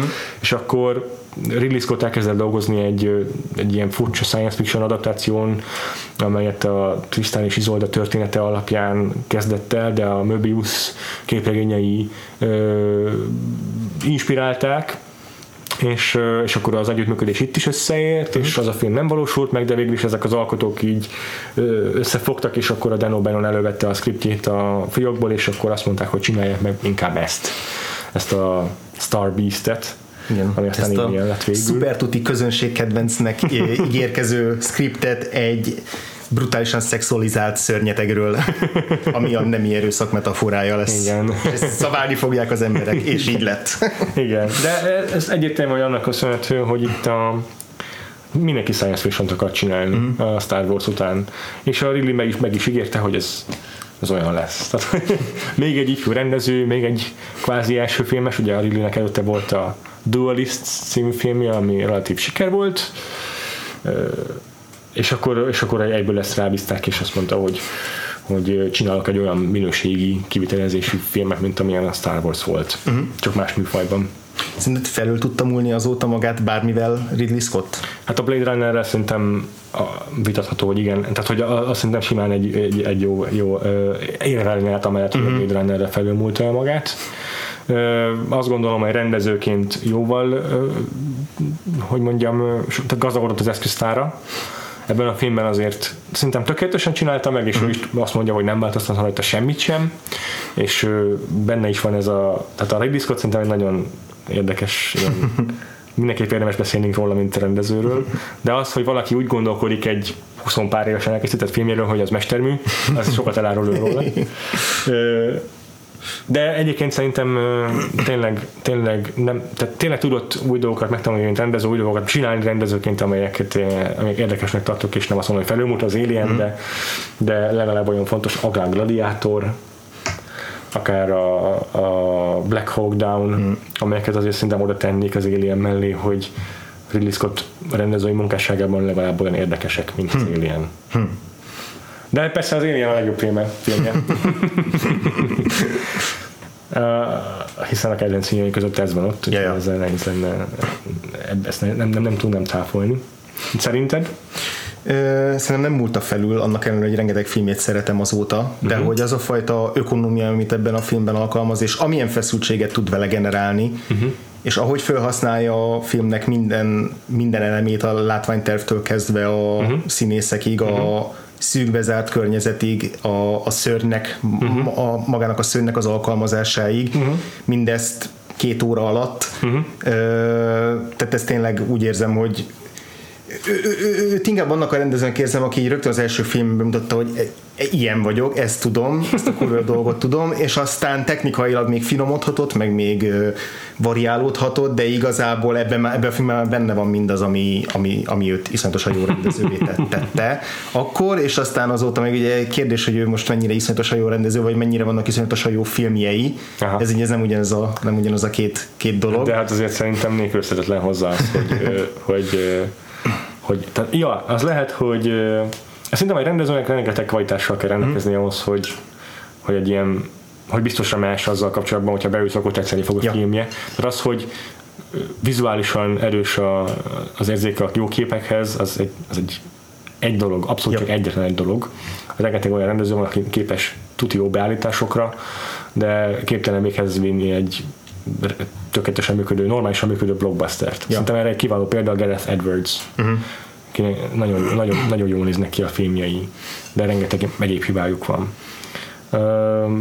A rendezőnek tudni kell jól történetet mesélni is, uh-huh. amiben benne van az is, hogy, hogy a, a rendező ott van végig a filmkészítés során a preprodukciótól a vágásig, és ez ezekhez mind tudni kell úgy elmesélni a történetet, mintha jó író lennél. Lehet, hogy nem tanítom meg a dialógust, mm. tudnod kell, mitől jó egy dialógus, tudnod kell, mitől frappáns egy sor, mitől ö, feszes egy jelenet.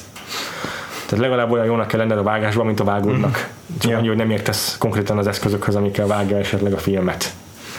Mm. Ezen kívül meg... Ö, a színészvezetés egy újabb olyan kvalitás, amivel rendelkezned kell, amivel Ridley akkor biztos, hogy nem rendelkezett még. Hm. Ezt ő is elismeri. Ezért kérte föl ezeket a veteránokat. Uh-huh. Mert azt mondta, hogy na jó, én most itt a vizualitásra fogok koncentrálni, leszarom a színészeket. Uh-huh. Vagy nem is az, hogy leszarom, de én nem akarok ezzel még foglalkozni. Ezt adja olyan embereknek, akiknek nem kellenek instrukciók, és úgyis megoldják. Úgyhogy ezért került ebbe a filmbe Tom Skerritt, meg Ian Holm, uh-huh. meg John Hurt, meg Jafet Kotto, meg Harry Stanton, hogy legalább ezzel ne kelljen Ridleynek foglalkozni, hanem építhessen nyugodtan hét méteres díszleteket magának. Na és ez az, ami tehát látszik, hogy tényleg nem rendelkezik minden skill-el Ridley Scott, mm. ezek közül szerintem máig se. De a filmet, mint terméket elejétől végéig, végig kísérni és felépíteni és megcsinálni képes, megalkotni mm. képes ember, az egyik uh, legbiztosabb kezű fazon, aki máig is alkot. Igen. A Martian erre egy kiváló példa, ahol kapott egy csomó jó színészt, kapott egy tökéletes szkriptet, aztán Oscar-díjat is nyert a Drew Goddardnak a Martian adaptációja. Szerintem nem, de csak jelölték. És, és minden másról, minden más megoldott ő. Tehát, mm. hogy ha ez a két dolog rendelkezik. És ugye izé budgeten belül, és általában még néhány Sőt. héttel a, izé a, a határidő előtt. Tehát ugye ő ez a és ez nem veszed észre magabiztosan, tehát, dol, ennyire magabiztosan dolgozó rendező. És hogy tényleg olyan, akinek nem akadály megérteni, vagy mit tudom én, hogy mondjam, ne, ne, akinek nem akadály alkalmazkodni a változó korhoz, mert ő megtanulta azonnal a digitális trükköknek a, a, a készítésének a menetét. Tökéletesen ugyanolyan fiatalosan mozog a, a mai filmkészítésben, mint harminc évvel ezelőtt, vagy mint egy ma yeah. film, filmiskolából kijövő rendező, tehát ilyen szempontból m- tényleg tényleg a, a szakma egyik legnagyobb profilja. És eléggé sok stílusban tudja azért kipróbálni magát a igen. történelmi filmtől kezdve a heist komédiáig, meg a, meg a meg ugye sci-fi horrorig, ami uh-huh. nyilván régebről uh-huh. eredeztethető nála. Uh-huh. Azt mondanám, hogy profizmusnak a kárára, ahogy halad előre az életművében, úgy egyre kevesebb az ilyen transzcendens pillanat a filmjeiben. Az, amikor nem csak azt érzed, hogy egy tök magabiztos rendező kezébe vagy, aki így nagyon jól tudja, hogy mit csinál, hanem amikor valami olyan pluszt is kapsz, amit így nem feltétlenül tudsz megmagyarázni technikai dolgokkal, meg beállításokkal, hanem, ja. hanem valami ezeknek egy olyan egyvelege, amiből hirtelen születik valami ezeknél több. Uh-huh. Szerintem egy-egy alkalommal azért megszületik ilyen még Ridley Scott filmekben, de azért már eléggé ritkán, és uh-huh. inkább csak ez a tudod, hogy beülsz egy biztos kezű rendező filmre, és uh-huh. legalábbis jól, fogod, jól fogsz szórakozni, uh-huh. általában, uh-huh. de hogy ez már uh-huh. is azért hullámzóbb így uh-huh. a, a mondjuk a Gladiátor óta. Tehát uh-huh. vannak uh-huh. nagyon jó filmjei, amiket uh-huh. szeretek, uh-huh. van egy csomó, amit nem is néztem meg, mert igen. nem érdekelt, igen. meg nem ismert igen. nagyobb hullámokat, de, de kevés olyan pillanatot tudnék kiemelni, ami ilyen örök ranglistás. Igen, igen, igen. igen. Ez megint csak egy érdekes dolog szerintem, amiről érdemes, meg érdekes beszélgetni, és tök szívesen szánnék erre is több időt, mm. hogy mit tekintünk jó rendezőnek, vagy mi, tehát hogy mitől lesz valaki tényleg jó rendező. Mm. Szerintem nagyon fontos az is, én azokat tartom a legjobb rendezőknek, akiknek sikerül egy filmmel, a filmnyelv minden lehetséges aspektusában megfogalmaznia egy témát, vagy mm. nem is mondom, hogy mondani való, de valamilyen tézist, amit felállít. Mm. Azok a legjobb rendezők, akik, akik erre képesek. És hogy ebben a, a, a képi világot, a fényképezést, a zenét is használják, vagy a hangeffekteket adott esetben. Mm. Ilyenekre példa szerintem az utóbbi évekből a... Mm, ja, hát jól lefejtettem a címét ennek a báb filmnek a izével, Tom Noonennel. A, ja igen, a Anomalisa. Anomalisa, aha. Vagy az Annihilation, uh-huh. amelyek így felállítanak egy tézist, és, és ez tényleg minden adott módon, ami, ami rendelkezésére áll a filmesnek, elmesélik. Uh-huh. Ilyen szempontból az Alien is szerintem ezt maximálisan teljesíti, hm. és az egyetlen Ridley Scott film, amire ezt még így végiggondolás, vagy a reflex, reflexből tudom rávenni, hogy ezt megcsinálja, az a, az a Blade Runner. Hm. Minden másnál nem vagyok biztos benne, nem csak azt csinálta Ridley Scott, hogy na jó, kérek egy faszaszkriptet, írjatok meg, kérek egy csomó jó színészt, és én majd hírek el ebből, és sikeres filmet fogok hm. csinálni. De ezt is értékelem, hiszen ez is egy olyan skill, amit nem, amiben nem rendelkezik minden hmm. rendező, és, és, és egyre több olyan filmet látok, amiket még se, ezt a minimumot se teljesítik, hmm. de tényleg van egy olyan szintje a rendezésnek, ami ezt valahogy tényleg megfogalmazhatatlan módon felülmúlja. Hmm. Érdekes, ami így talán hiányzik a Ridley Scottból, vagy ne, ne, ha nem is hiányzik, de nehéz tettelni, ez a személyesség. Uh-huh. Ö, uh-huh. És az a, az a nem, is, nem is érzelmességnek nevezni, mert azt simán fel lehet fedezni, hanem tényleg az a személyesség, hogy, hogy dolgozom valami a film mögött a puszta technikai profizmuson kívül. Uh-huh. És, uh, és szerintem ebből a szempontból tök érdekes megvizsgálni az Alient, hogy itt miért nem hiányzik nekünk ilyesmi, mert nekem például nem hiányzik, uh-huh. és hogy mi teremti meg azt, ami vagy mi teremti meg azt, hogy ez, hogy ez mégis létrejön, vagy ha nem jön létre, akkor miért ideális ez a film, meg ez a műfaj, meg a, a sci-fi yeah. horror, inkább yeah. horror, mint sci-fi igen. műfaja, és hogy miért tök fontos ebben a Sigourney Weaver karaktere, és szerintem minden aztán nagyon messzire el lehet rugaszkodni, mert hogy mert hogy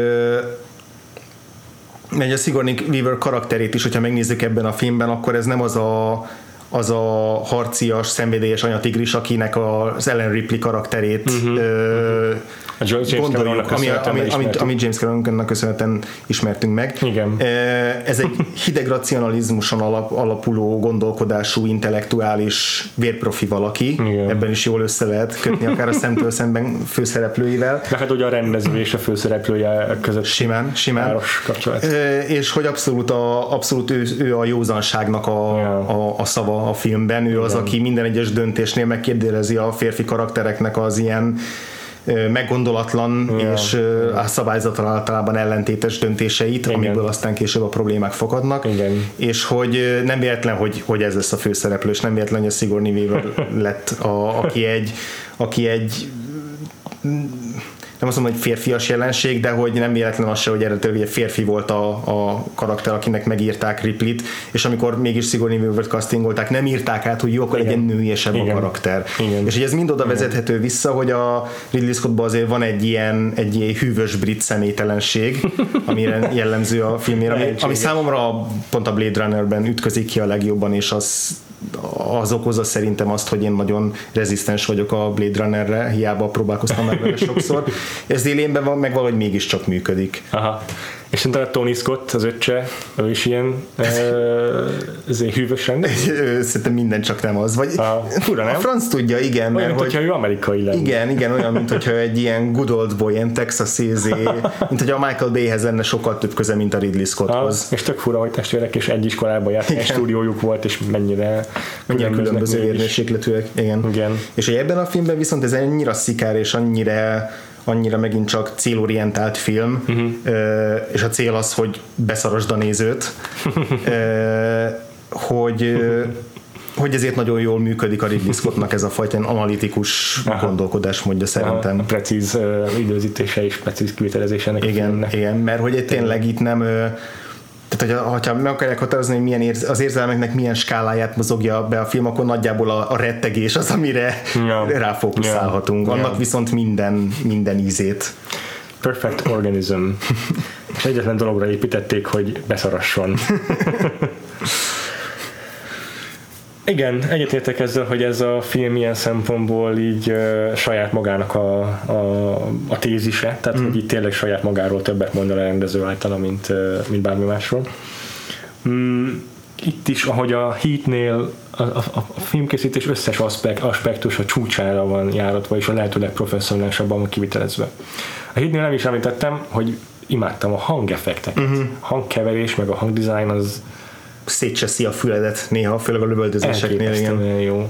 Hogy tényleg, amikor egy nagyobb kaliberű fegyverrel lőnek, akkor bedob, beszakad a dobhártyát tőle. Amikor zárt térben lőnek, akkor leesik a fejed.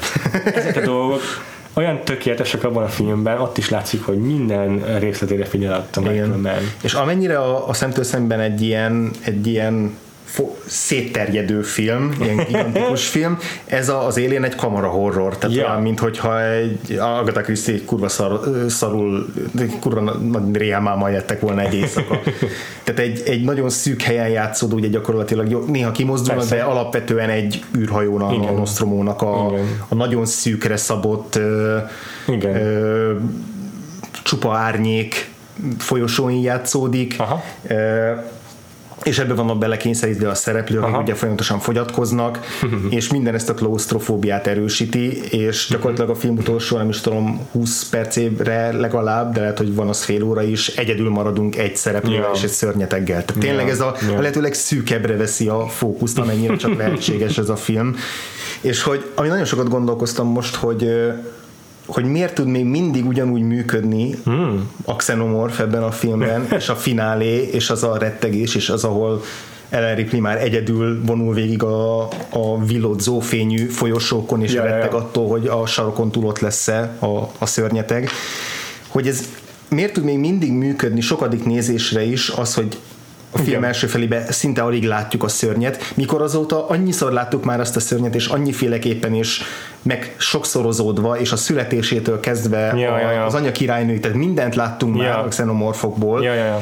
és ez még sincs hatással nálam erre a filmre. Tehát ez, ez, ez, ezért igen, belátom az erejét, hogy nem érzem azt, hogy elrontotta volna az, hogy a későbbiekben aha. rengeteget láttuk. Soha többet nem lehet már megismételni azt, aha. amit ez a film az véghez visz. Mert az ismeretlentől való félelmet nem lehet utálom. Igen, és, e, és ezért zseniális a James Cameronnak a következő filmje, hogy homlok egyenest ellenkező irányba megy, és akkor ráfekszik arra, jó legyen, bombasztikus legyen, militarisztifé legyen, sokkal több érjen, sokkal több katona, megyünk yeah, akcióba, yeah. mert tudja, hogy ezt nem lehet még egyszer megismételni. Yeah. És és hogy ez nem, tehát, hogy nem rontja ennek a filmnek a, a hatását az, uh-huh. hogy azóta, uh-huh. hogy bontakozott uh-huh. ki az, ez, ez az Alien univerzum, és hogy tényleg Ridley Scott már minden foltot, vagy minden hézagot befoltoz yeah. az újabb filmjeivel. Yeah. Yeah. Beszéljünk akkor magáról a Xenomorphról, amelyet akkor még nem is hívtak Xenomorphnak. Hmm. Ugye ez egy újabb érdekes gondolat ezzel a filmmel kapcsolatban, hogy valójában a mitológiája meg se, nem is itt keletkezik meg. Igen. Hanem, hanem nagyon sok mindent tesz hozzá a későbbi Aliens uh-huh. nyolcvanhatból, amelyben megfogalmazódik a Xenomorph mint kifejezés, meg ugye amit mondtál, az is teljes mértékben igaz, hogy Ripley karakter ott válik azzal, ami az a kulturális ikonát tette, ami, ami, amit ma ismerünk, mert hogy itt még csak keresztneve sincsen. Ja. Az Ellen Ripley az később jön hozzá. Hmm.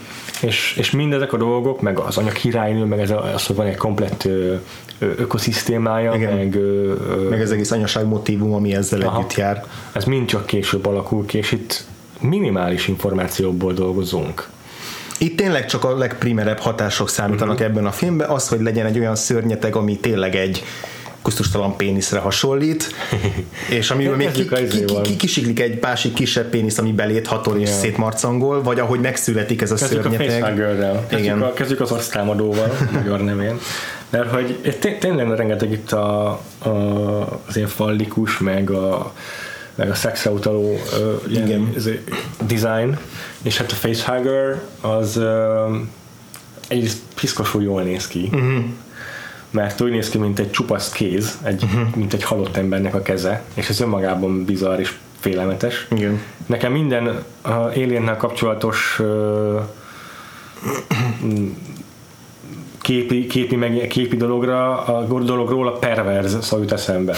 Szerintem a Facehugger is rendkívül perverz. Igen, az a mozzanat, az attól még mindig undorodom, amikor már ugye rá van tapadva John Hurt Kane arcára, és amikor így szorosabbra fonódik aha, az egyik igen. kacs így a, a, a nyakán. Igen. Abban is van valami erotikus, tehát hogy valami... Igen, egy folytogatós szex úgy van eszedbe. Igen. és, és az, hogy penetrálja a, a szádat, meg a, lehat a torkodba, igen. és... És lepetézik benned. Lepetézik benned, és folytogat közben. És aztán, ahogy egy férfinak a méhéből kvázi megszületik, hogy kirobban, és szétroncsolja belülről, és megöli. Nem tudom, hogy csak mostani nézésnél tűnt el fel, vagy csak folyton elfelejtem, de a, egy, egy nagyon elkaphatatlan, alig kivertő dialógus részletben, mikor az Alienről beszélnek, már a felnőtt kikelt uh-huh. Alienről, akkor az Ash, az android, szemtelen, de mégis uh, áhítattal teli hangon azt mondja, hogy Kane's son. Uh-huh.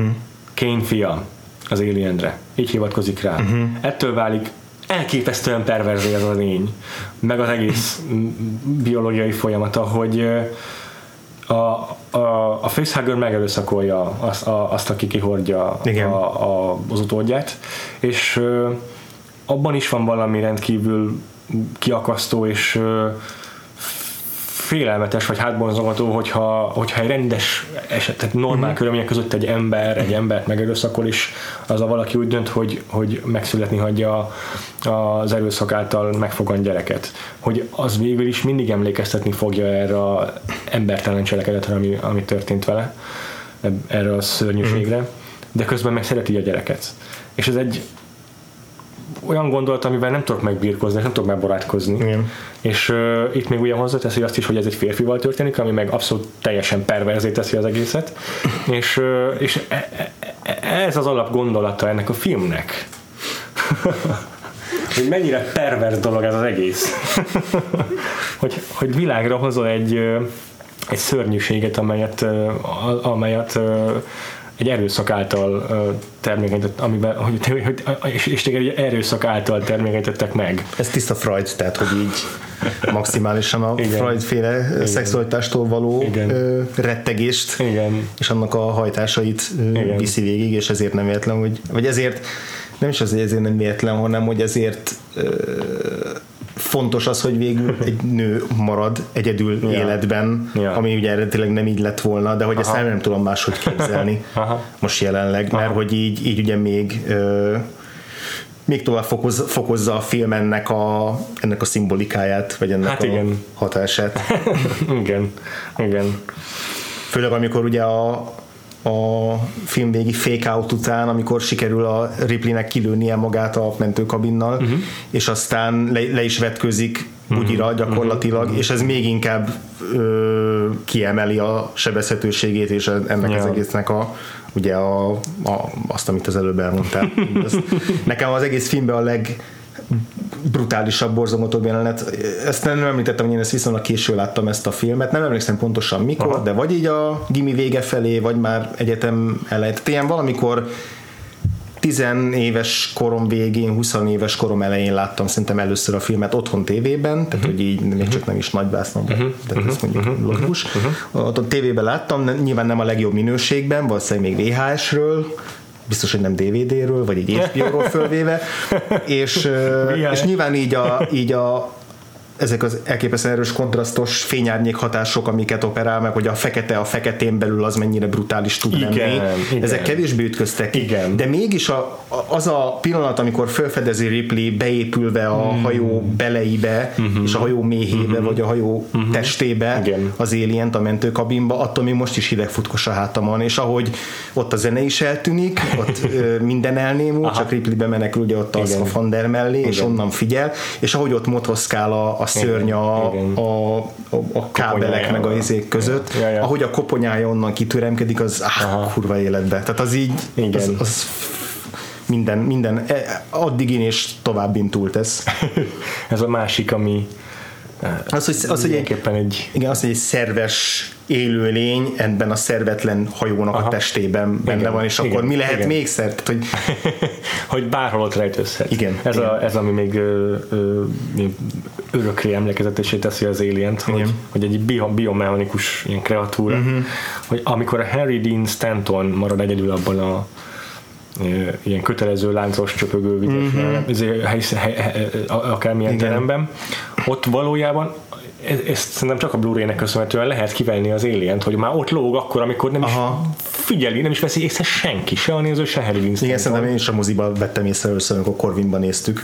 És az o, a, a, a, ilyen csak a legjobb horrorokban van, nem? Tehát ez a fajta Aha. ilyen, hogy a néző együtt keresi Uh-huh. a szereplővel, vagy még talán az, hogy őt után kívül is a sötétben rejtőző veszélyeket. Hogy így téged is, mint nézőt a széket szélén tart a film azáltal, és nem úgy, hogy egy elhalkul az elem, most jön egy jumpscare, most jumpscare, ja. megtörténik a jumpscare, hanem... Ebben hanem nincs egy jumpscare igazán, egy vagy egy kettő. Vagy kettő. Igen, de azok se úgy jumpscare-ek, hogy felpattansz a székekből nem, tényleg, nem. mert már annyira ö, ö, folyamatosan feszült. Legfeljebb valami a hangeffekt.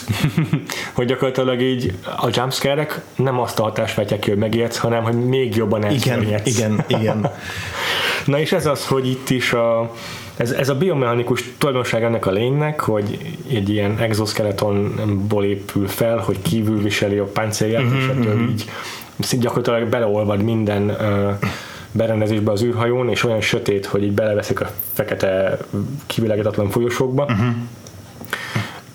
Ez tökéletes a helyszínnel való szimbiózisa ennek a lénynek, és ezáltal válik Igen. ideálissá ez a szörnyeteg, mint, mint félelemkeltő eszköz, meg mint... Uh, Mint, mint, mint egy tényleges szörnyeteg, ami gyilkolásra van tervezve. Igen. És ami még a pofátlanság csúcsa ennél a filmnél, hogy még talán nem is a, az, az Alien az igazi villanyja a filmnek, hanem Ash, aki legalább annyira hátborzongató, és legalább annyira brutális, mert hogy neki emberarca van, uh-huh. és hogy az a fajta teljes érzéketlenség és szociopátia, amivel ő viselkedik a, egy, egy bizonyos pont után, Igen. és amivel ő érdeklődik ugye a, a vagy, vagy a megszállottja ennek az, ennek az yeah. új lénynek, ennek az idegennek, és amennyire yeah. nem törődik az emberekkel, tehát minden yeah. ezt a hidegséget és ezt a teljes érzelemmentes yeah. környezetet erősíti, amiben yeah. a főszereplőknek túl kéne élniük. Az esre mindjárt vissza akarok térni, de szeretnének megkérdezni, hogy Jó. mert szerintem az Alien egy, egy nekem örökre a, a, a, örök kedvencem marad, mm. mint teremtmény. Szerinted mitől időtálló ez a szörnyeteg? Miért inspirál máig videójátékokat, meg filmeket, meg folytatásokat, meg művészeket? Mm. Mitől annyira jó az Alien? Megint néztem az á ef i-nak az ilyen száz Years, száz Villains and Heroes listáját. Mm-hmm. Természetesen nem az első az Alien, mert sokkal durvább konzok yeah. vannak, mint a Hannibal Lecter például, de az első nem ember Aha. a listán, azt hiszem. Aha. tizennegyedik helyen van egyel a Hell után lemaradva, talán a Hell kilencezer, akkor Bocsokó nem az első nem ember, de majdnem, tehát a második az, aki, ami nem emberi. Szerintem a, a Gigernek sikerült megfognia valami olyan tudatalatti, tényleg, és tényleg tök fontos, hogy szexuális természetű aha, rettegést, aha, aha. Hogy, hogy, hogy szerintem ez, ez az a ez az a plusz réteg, ami, ami miatt ennyire időtálló tud lenni. Nyilván ilyenkor mindig az is beleszámít, hogy, nem lá- hogy ebben a filmben nem láttuk még túl sokat, yeah. csak azt ugye a későbbi filmek már negligálják, tehát yeah. már nem tudunk, yeah. ha csak ez a film lenne, akkor yeah. lehet, hogy még jobban paráznánk tőle. De, de hogy de hogy hát, igazából csak azt tudom ismételni, amiket te mondtál, az, az, hogy, az, hogy a dizájnja mennyire yeah. letisztult, és mégis mennyire perverz a, csöpő, a, a mindenből csöp, váladékozó csöpögő savval, yeah. akkor ezzel a szájából kitüremkedő kis peszcukorka kilövővel, meg, meg, meg ez a, ahogy be van világítva, ez a tükörsima, fénylő, fekete igen. fej, koponyaszerűség, ami, ami akkor, ahogy csüng lefelé, tehát hogy minden irányban tud mozogni, tehát a ja. leggusztustalanabb állatoknak a tulajdonságait ötvözi. Mégis, mintha egyik állatra sem emlékeztetne konkrétan. Igen. Igen. Nekem nagyon sokat hozzátesz ez a sima koponya, az biztos, mert akár melyik folytatást nézem, azokban egyikben se ennyire sima, talán az Alien háromban egyedül, mm. mert ott már ki volt találva utólag a lore, hogy hogy a fiatal korúaknak sima a koponyájuk, ja. és a Aliensben mindegyiknek ilyen rücskös, meg az Alien négyben is, és az nem tetszik. Ja. És ez szerintem tök font, tényleg az, az, hogy egy ilyen sima koponyája van, bármelyik állaton is zavar egyébként, hogyha ennyire sima valami, a, a, a rovarok is ezért zavarnak a kitimpáncéljukkal. Ez, ez mindig nagyon furcsa, mert, mert nem ehhez vagy szokva, nem természetes dolog. Igen, az ilyen fénylő, síkos, aha, aha. minden, tehát teljesen, igen, ez igen. Bár.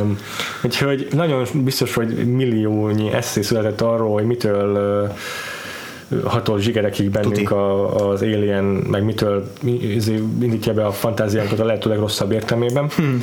de szerintem egyszerűen csak én, én úgy gondolom, hogy kicsit túl is gondolják legtöbben, mert egyszerűen csak azért, néz, azért ennyire időtállóan emlékezetes, mert ilyen piszkos vagyok dizájnja. Mm. És ebben tényleg benne van nyilván a, a Gigernek a, a szexualitáshoz való perverz vonzódása, hogy minden művében van fallosz, meg vagina, meg minden ö, ö, motívum, és ennek köszönhetően alakult ki az Alien, mint olyan. Ja. De ez a, ez a konkrét Alien, ez a konkrét zé, jelmez, amit ehhez a filmhez készítettek, ez a tökéletes mm. meg, megtestesülés ennek a, ennek a, ennek a szörnyetegnek. És amit elmondtunk a, a egyet fejlődéséről, az ez csak, egy, csak plusz dolgok, amik mm. még hozzátesznek ahhoz, az amúgy is önmagában is elég félelmetes alakzathoz. De annak köszönhetően, ahogyan Ridley Scott fényképezi, ahogykor így a bevilágít az arcába a Dallas, és ott hirtelen így nem is ugrik rá, csak meglátod igen. az arcát, és, és egy pillanatra így kimerevedik ott a kép, igen. meg ezek a tökéletes beállítások, amikor szemből veszi fel, és csak az arcát látod, ami nincs semmiféle fizimiska, mm. és nincs szeme, és nincs arckifejezése, és fogalmat nincs most mikor néz rád.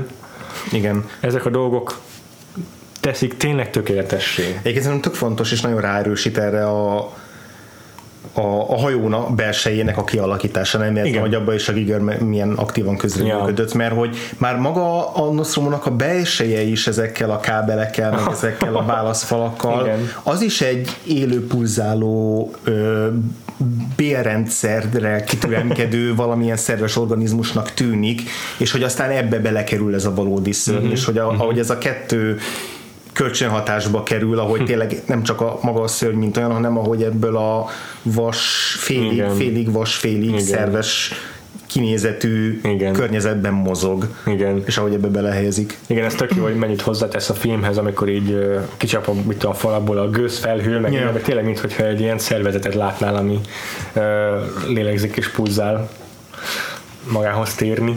Érdemes lenne még kicsit az emberekről is beszélni, már ugyan jó, a Ridley Scott, az, ahogy az, az ő, ha az ő Alien filmjeit nézzük, amiket ő rendezett, akkor egyre kevésbé törődik ő az emberekkel, yeah, és yeah, egyre yeah. inkább izgatják yeah. a mesterséges lények. Yeah. Yeah. De ebben a filmben még azért eléggé hangsúlyos szerepet kapnak az emberek is, és azt, mm-hmm. hogy hozzájuk mennyire tudunk kötődni, és hogy mm-hmm. őket hogyan választotta össze. Egy picit olyan, mintha ebbe a abszolút áramvonalas, síkos horror közelből berakott volna egy indie filmnek egy ilyen szedett-vedett bagázsát. Ilyen munkásosztály, igazán ah. ilyen munkásosztálybeli arcok, igen. maguk a színészek is, maguk a karakterek aha. is. Tehát, hogy a film első felébe, hogy ülnek ott a, a mit tenni, ebédlőasztalnál, azon vitatkoznak, hogy melyiküknek jut jobb, több bónusz, és hogy milyen yeah. fizetési osztályban vannak sorolva, és hogy a rakományt hogyan rakják le. Tehát ők nem tudósok, akik így, igen. nyilván az est kivéve, őket igen. nem a felfedezés érdekli, igen. ők ilyen egyszerű blue-collar csávók, yeah. meg csajok, akik, akiket abszolút csak ez a, ez a, ez a dolog érdekel, és, és a dialóguk is gyakorlatilag olyanok, yeah. mint hogyha van egy ilyen életszerűsége, ahogy beszélgetnek egymással. Látszik, hogy a Dan O'Bannonnek az előző filmje a John Carpenter-féle Dark Star volt, amiben tök ugyanilyen az alapfelállás, hmm. csak az valahogyan nem sikerült olyan jól számomra. De igen, ezek a karakterek a maguk kis együgyű dolgaival, az együgyű alatt azt hittem, hogy egy dologra uh-huh. vannak rá feszülve mindannyian. A maguk kis világával, meg ezekkel az együtt, ilyen egy dologra való rá katonásukkal, hogy a, a, a Jafet Kotó csak tényleg az érdekli, a bónusz, a Harry Dean Stanton, meg mindenre csak azt mondja, hogy right.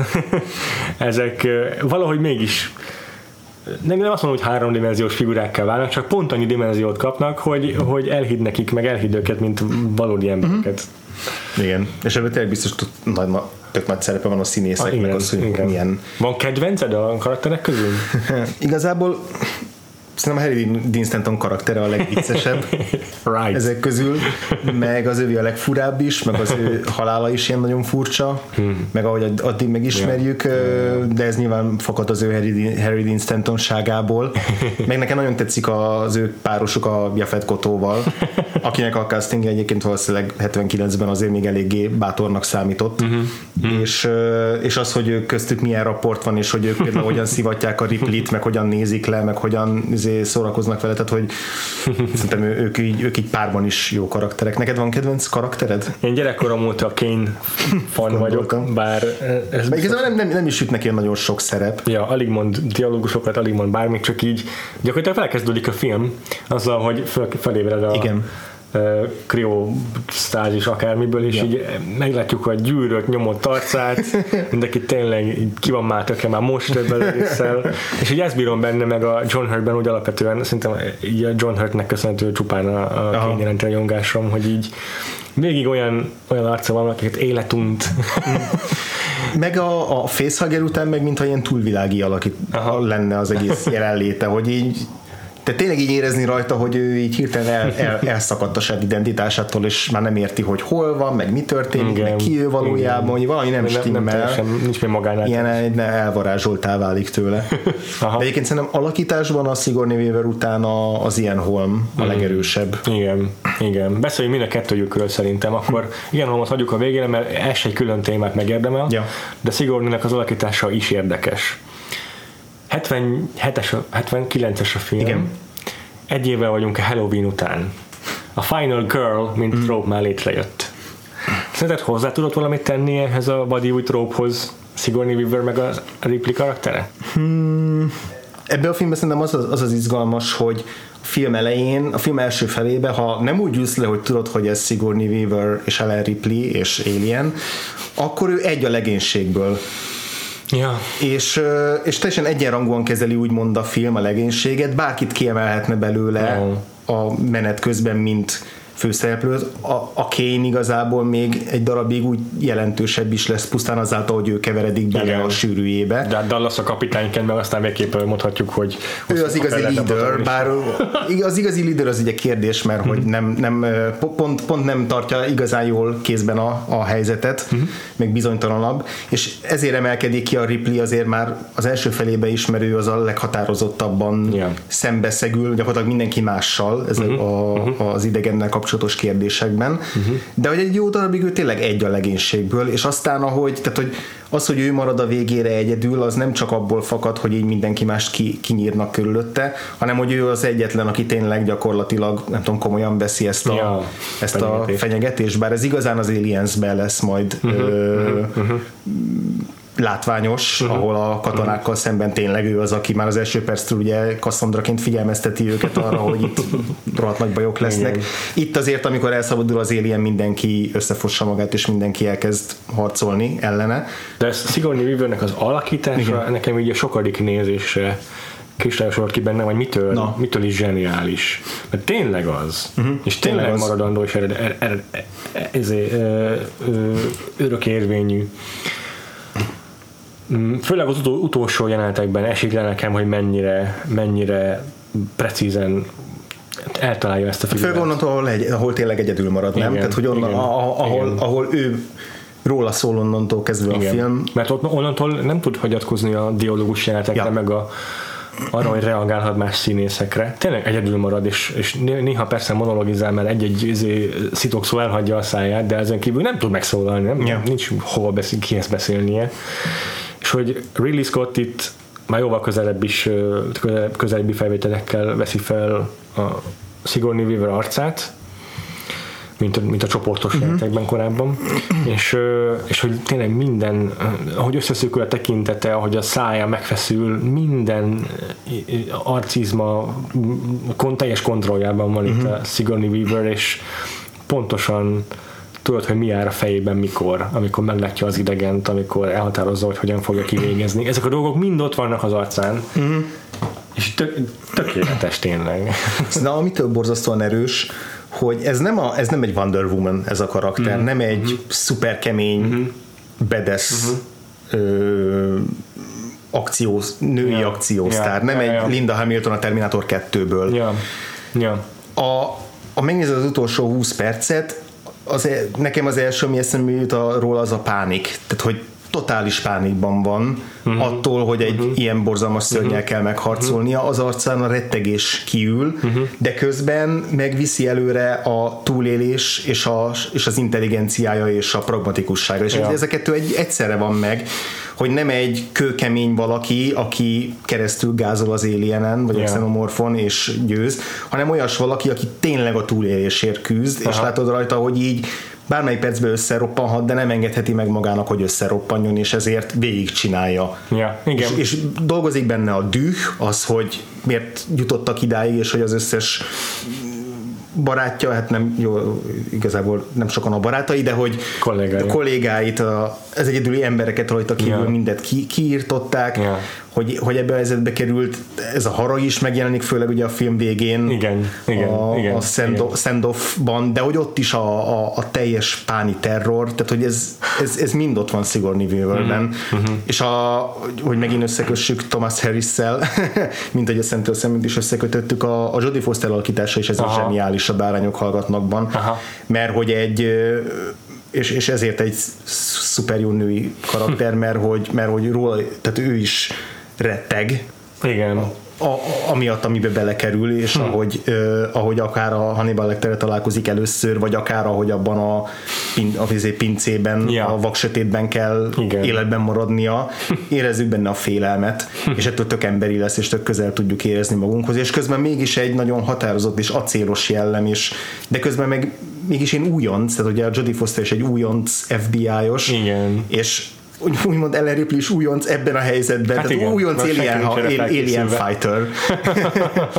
És hogy ez is benne van, hogy még soha nem került ilyen helyzetbe, de hogy mégis túl tud lépni a saját emberi határain, és mm-hmm. közben megmaradni emberi figurának. Mm-hmm. Tehát így, ez, ez, ez így együtt valahogy megteremti. Igen. Tökre egyetértek. De akkor beszéljünk Ian Holmról, illetve Ashről, aki egy ilyen utólagos, vagy később, viszonylag később érkezője ennek a történetnek, mert mm. Dan O'Bannonék hosszas tiltakozása ellenére írták bele a scriptbe a producerek, Walter Hill és David Giler, mondván, hogy nem elég mm. a mai nézőnek az idegen, meg az a horror, az kevéske, kell még ide valami subplot, hogy ez mm. egyrészt fordulatos film legyen, másrészt, hogy kitöltse a játékidejét, és innen jött ez az egész. Itt még szintén nem jól kidolgozott, meg nem túl átgondolt lore, hogy akkor van a company, yeah, yeah. nevet csak kapott még ez a cég, amit később Wayland utánének ismerünk meg. Igen. Meg itt vannak az a gonosz androidok, és akkor mindez itt még csak így éppen csak érintve van. És ebben szerintem én nagyon jó húzással uh, került a scriptbe ennek köszönhetően uh, uh-huh. Ash karaktere, és tényleg ilyen Holmnak köszönhetően aztán ez így uh, ilyen Hell kilencezret uh, megidéző módon hátborzongató. Igen, és ugyanakkor a, valahogy az emberi nyerészkedésnek és az ember élet semmibevételének is egy szimbóluma, tehát hogy igen. pont azáltal, hogy ugye ember arca van. Igen. És egyébként nekem tényleg sokat, sokszor eszembe jutott erről a Hell kilencezer, mert, mm. mert a Hell is egy hát a, tulajdonképpen a hibáján kívül meghibásodó, vagy a hibáján kívül emberrel szembeforduló robot, ami a programozását követi, vagy yeah. ö, hogy is mondjam. Tehát, hogy a, az Arthur C. Clarke meg a korabeli szifírók imádták ezt a gondolatot, hogy mi van, ha csak, mi van, ha a robot nem tehet arról, hogy gonosz, vagy mm. gonoszhoz követel, csak a programozáson nem elég felkészült erre a szituációra. És az Ash az csak követi az utasításait. Hmm. Meg van neki mondva, mit tehet. És attól válik végül még hát vonzóvatóbbá, hogy amikor ténylegesen meghibásodik, mert egyszerűen konfliktusba kerül a programozása hmm. a, a, a, a döntési képességével, akkor, akkor, akkor Hell az elkezd könyörögni, és elkezd mm, a halál, szembesülni a halálával. Hmm. Az Ash meg meg elkezdi élvezni a, a, a, a, elkezdi csodálni ezt a lényt, és elkezdi Igen. elkezd ő is pervers módon mizantróppá válni. Hogy furcsa módon tényleg átadja magát ennek a ennek az ilyen ennek a Lovecrafti, abszolút nincs ebben a filmben sem, de szerintem semmi Lovecrafti, de az, az az, hogy szembesül az ember a kozmikus horrorral, amit nem tud megérteni, és elkezdik csodálni, az valahol mégis Lovecrafti, uh-huh. és az Ash az egyetlen, egyetlen, aki elkezdi csodálni ezt a lényt, mert, mert, nem, mert nem tudja megérteni uh-huh. valamilyen módon, és ez, a robot tud ebbe beleörülni. Igen. Igen, szóval nagyon, nagyon jól sül el ez az adalék ebben a filmben, aha, és aztán aha. én azért szeretem az Alien Covenantet is, meg azért azért örülök, hogy a Ridley Scott kezében maradt ez a projekt, vagy egy darabig, aztán lett, hogy már nem lesz belőle több, mert hogy mert hogy aztán őt, őt most már ez, ez a része izgatja a legjobban, tehát ez, ez a, amit te elmondtál, hogy a, a robot hogyan viszonyul az emberekhez, és a teremtéshez, a teremtéshez és a, ahhoz az idegen, idegen életformához, ami aha. esetleg aha. felülmúlja az embereknek a képességeit, aha. és hogy ebben a viszonyrendszerben ő saját magát hol képzeli el. Igen, igen. És, és szerintem majdnem minden Alien filmnek a, a, az android az egyik legizgalmasabb figurája, a Bishoptól kezdve a yeah. Winona Ryder karakteréig, yeah. tehát yeah. Yeah. mindig, mindig a, az android az mindig egy, mindig egy meglepően képlékeny karaktertípus, tehát igen. meglepően sokféleképpen igen. tudja kezelni a, a, tudják kezelni az Alien filmek. Igen. Furcsa módon az Ash az egyedüli, aki igazából egy gonosz android, pedig hmm. mind, mindig a trópra azért rájátszik a film franchise, de jó, a Covenant-tel ez meg az évvel a Prometheus-tel ez már kicsit változik, de azért ott itt egyedül egyértelmű a dolog teljesen. Hmm. És tök érdekes, hogy ezt milyen ügyesen tényleg, milyen, mindig máshogyan fogalmazol, és mindig máshogyan játsza ki ezt a kártyát a, film, a későbbi és a részeiben a film franchise, nekem is tetszik. Igen, tehát itt az a különbség, hogy a Michael Fassbender figurája is, már mint aki azonos a Prometheusban és a, a Covenantben. Uh-huh. A David és a Walter. Ugye igen, a, most hirtelen nem tudom, hogy melyik még, de a David, David az, az a... Aki, átve, aki, a, aki a Prometheusban is játszik. Igen, igen, igen. igen. Tehát hogy szerintem az a különbség, hogy a David is egy gonosz figura, uh-huh. de hogy A, az Alienben az Ash úgy gonosz, hogy ő, a, ő egy villanyja a filmnek, az új filmekben pedig ő a protagonistája a filmnek. Yeah. És ettől lesz, yeah. ettől lesz más. Tényleg. És persze tényleg Ian Holm alakítása uh-huh. attól szenzációs, hogy tényleg látni, amikor meg nem tudja róla senki, a néző sem, meg az emberek se, hogy android, látni, hogy egy, egyfolytában kalkulál a szemei mögött. Igen, talán. De akkor még úgy gondolod, hogy egy szemtelen tudós ember, de yeah. aztán kiderül, hogy nem. Igen, és a, a megőrülős jelenete az mm. a filmnek egyértelműen szerintem is egy csúcspontja. Ott megint bejönnek ezek a fallikus, meg szexuális töltetű, meg megerőszakolásra utaló képi ezek. Van beszélve, hogy így spermát izé, ja. öklendezik ki magából. Ja, ja, ja. ja. És ezekben is szerintem szenzációs az Ian Holm, ahogy vagdalkozik, ahogyan mm. a, a, a testmozgása átváltozik hirtelen ilyen teljesen embertelenné, és igen. ezzel megint egy újabb ö, olyan ö, megjelenése a horrornak bukkan fel a filmben, ami eddig nem volt, hogy, ö, hogy a belesik az Uncanny Valley-be azáltal, mm. hogy így elkezd robotikusan mozogni, meg furcsán mozogni, meg a, meg a, a, a szeme is így furán pislog. Na ezzel, ezzel megint hátborzongatóvá válik, hogy nagyon közel van az emberhez, de mégsem azzon. És ugyanakkor benne marad az általános tematikában, mert ha emlékszel, amikor rátámad a Sigourney Weaver, akkor úgy próbálja valahogy megölni, hogy egy ilyen más tombító fakat töltsével. Újságot ősz a csavar, és így a torkán akarja letolni, tehát ugyanígy a penetráció. Igen, igen, igen. Úgyhogy ez biztos, hogy tök egyértelműen, tök szándékos motívum volt a filmben a Ridley Scott részéről. Erre mondtam azt, hogy érdekesen építi fel egy tézisre ezt a filmet is. Ja, ja. Még kicsit akartam a kozmikus horrorról beszélni, mert azért űrben játszódó horror az egy viszonylag újdonság ezzel a filmmel. Mondom, itt már volt egy Dark Star, mm. meg hát a Space Odyssey, az űrodüsszeia is nagyon-nagyon sok részében horror.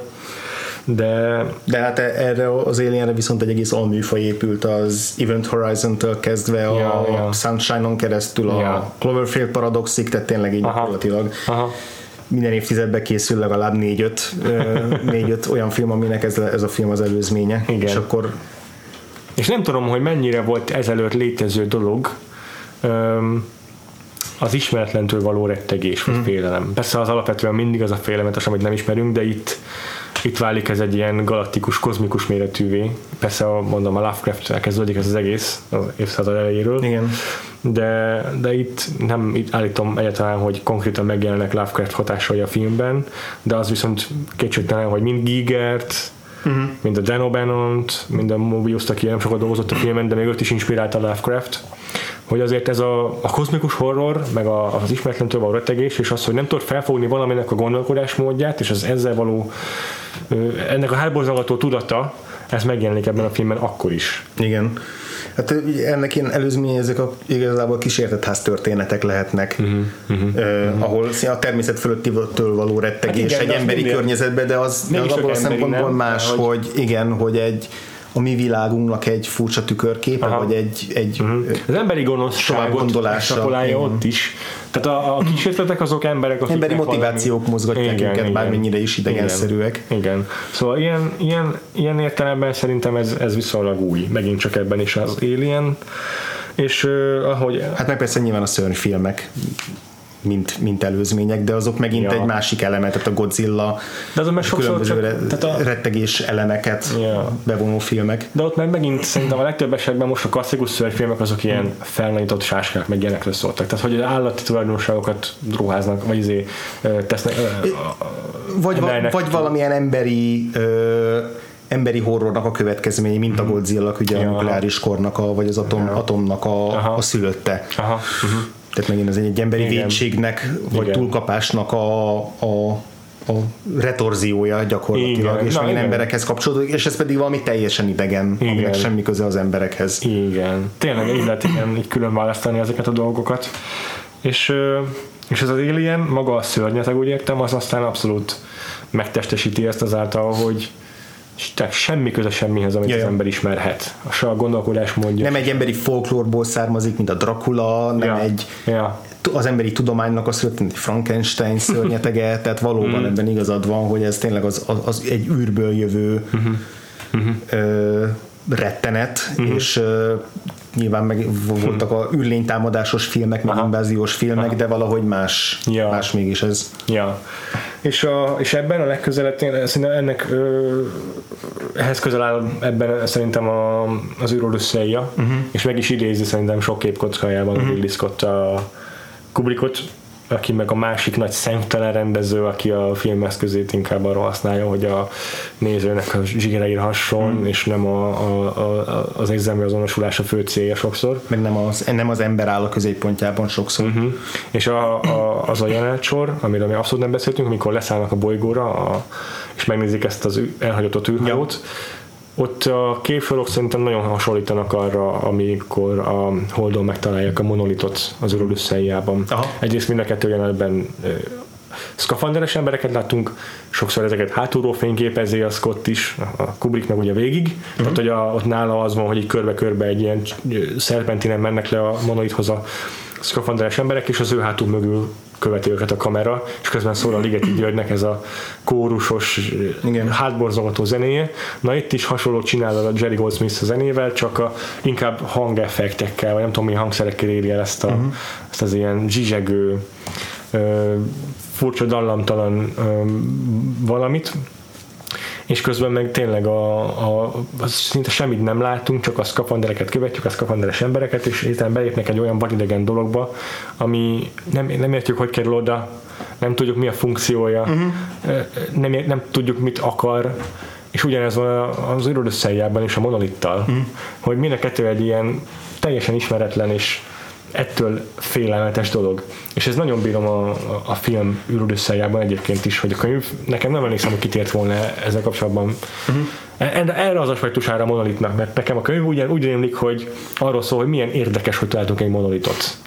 A filmben meg belegondol a Kubrick, hogy mi, mégis mi a szart keres ott egy monolit, mikor mi vagyunk az első emberek a Holdon, uh-huh. és hogy kerül oda bármi, amiről nem tudunk. És az hogy lehet valami, hogy lehet egy, egy mesterséges dolog a Holdon, és ez mennyire félelmetes. Uh-huh. Egy emberi léptékben mérve félelmetes. A fajra tekintve félelmetes. Uh-huh. És ugyanez van az Aliennel is, hogy találkozik az első idegen lénnyel az emberiség a filmben.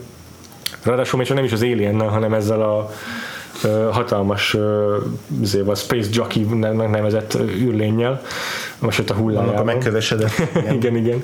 És, hogy, e, e, e, és hogy ez kinyitja azt, hogy a világban komplet civilizációk létezhettek, igen. vagy komplet, ami ugye később igen. Ö, igen. meg is beszélés az értékéből azáltal, hogy megismerjük ezt szerintem.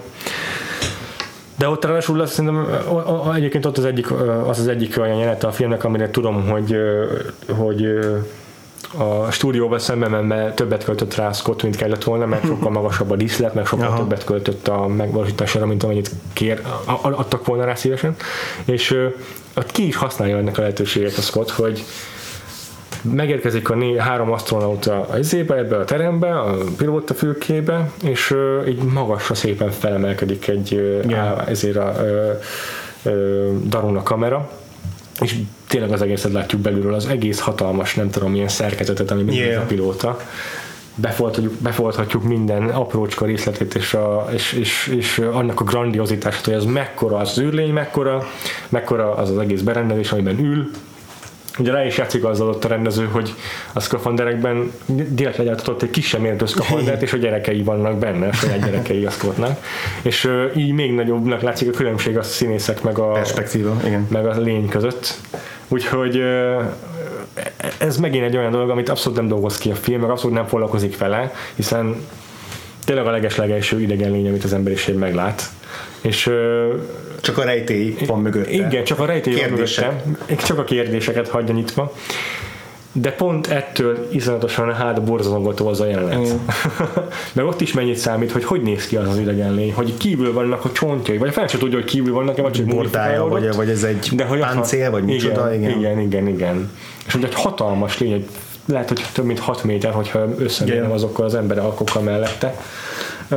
Ez, ez, ez is mennyire jó, hogy megtörténheted, megcsinálta azt a díszletet, meg felépítette ezt az egészet, és benne van a filmben, annélkül, hogy lenne bármi konzekvenciája egyébként a történet részére. Csak így foreshadowingolja ezt a később, a kénnál később történő dolgokat. Igen. Még vissza akarok térni egy gondolatra, amit korábban felvetettél, amit mondtál, hogy számodra már az űrhajó is önmagában milyen félelmetes, és igen. mennyire idegenszerű.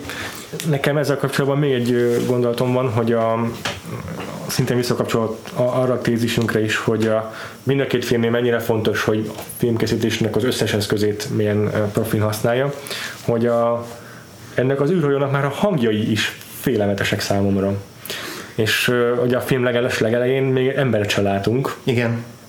Csak így körbejárjuk az űrhajót, meg a bemutatja nekünk Scott, hogy milyen díszleteket tudott megépítetni, és így büszkékedben nézzük az űrhajónak a folyosóit, vagy mutatja nekünk az űrhajó folyosóit, mint hogyha a saját lakásában vezetné körben nézzük. És csak azt halljuk, hogy ez a, egy, egy, nem tudom, így látunk sisakokat, meg monitorokat, meg furcsán villadzó fényeket, meg ezeket a hülye hangeffekteket, amik, amik nekem már azok hát borzongatóak, meg ezek a képek a sötét ezekkel, sisakokkal, már olyan, mintha valami földön kívüli dolgot látnék. Úgyhogy nagyon osztom a véleményedet arról, hogy ez az űrhajó már önmagában egy ilyen bizarr képződmény, igen, amely egyszerűen... Ezen a, a Nostromon még a... Még a... még az ajtók se úgy nyílnak ki, hogy attól ne kapnál frászt. Igen, az a sziszegés, igen, amivel zárulnak, vagy nyílnak. Semmileg nincsen természetes hangja. Igen. Minden, az összes hang, amit ebben a filmben megkreáltak, olyan szinten más és mesterséges, hmm. hogy már ettől ijesztő az egész film. Tényleg még az autó, ajtók sziszegése is annyira idegen. Nekem is.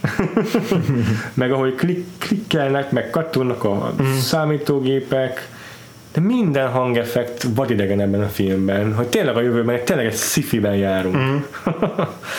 Mert utolsó kérdésem van, ha neked nincs más. Mm. Alien vagy Aliens?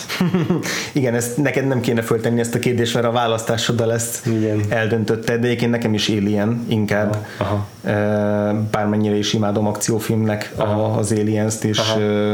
Cameron egyik legjobb filmje, aha. vagy az egyik kedvenc filmem tőle, és, és meglepő, hogy amennyire más benne az Ellen Ripley, de mégis következik ebből az Ellen Ripley-ből, és nem azt érzem, hogy na valaki retkonolta az egészet, és össze, össze se lehet hasonlítani, mert megvannak az Alienbe szerzett tapasztalatok, csak egy kicsit más irányba viszi yeah. el a karaktert, yeah. és érdekes, hogy aztán mégis ez ivódott be a popkultúrába.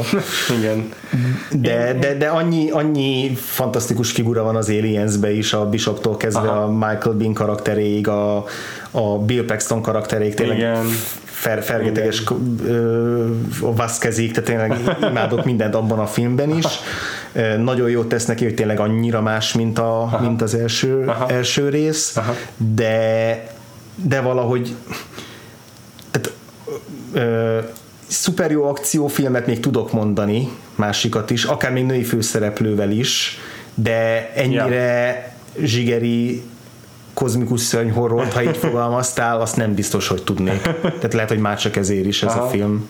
Igen, szerintem is. Én mondom, hogy nem tudok igazából választani nagyon a kettő közül, de általában, ha muszáj, akkor az Alien-t mondom, hogy az jobb, jobb, azt jobban szeretem, de az Aliens is.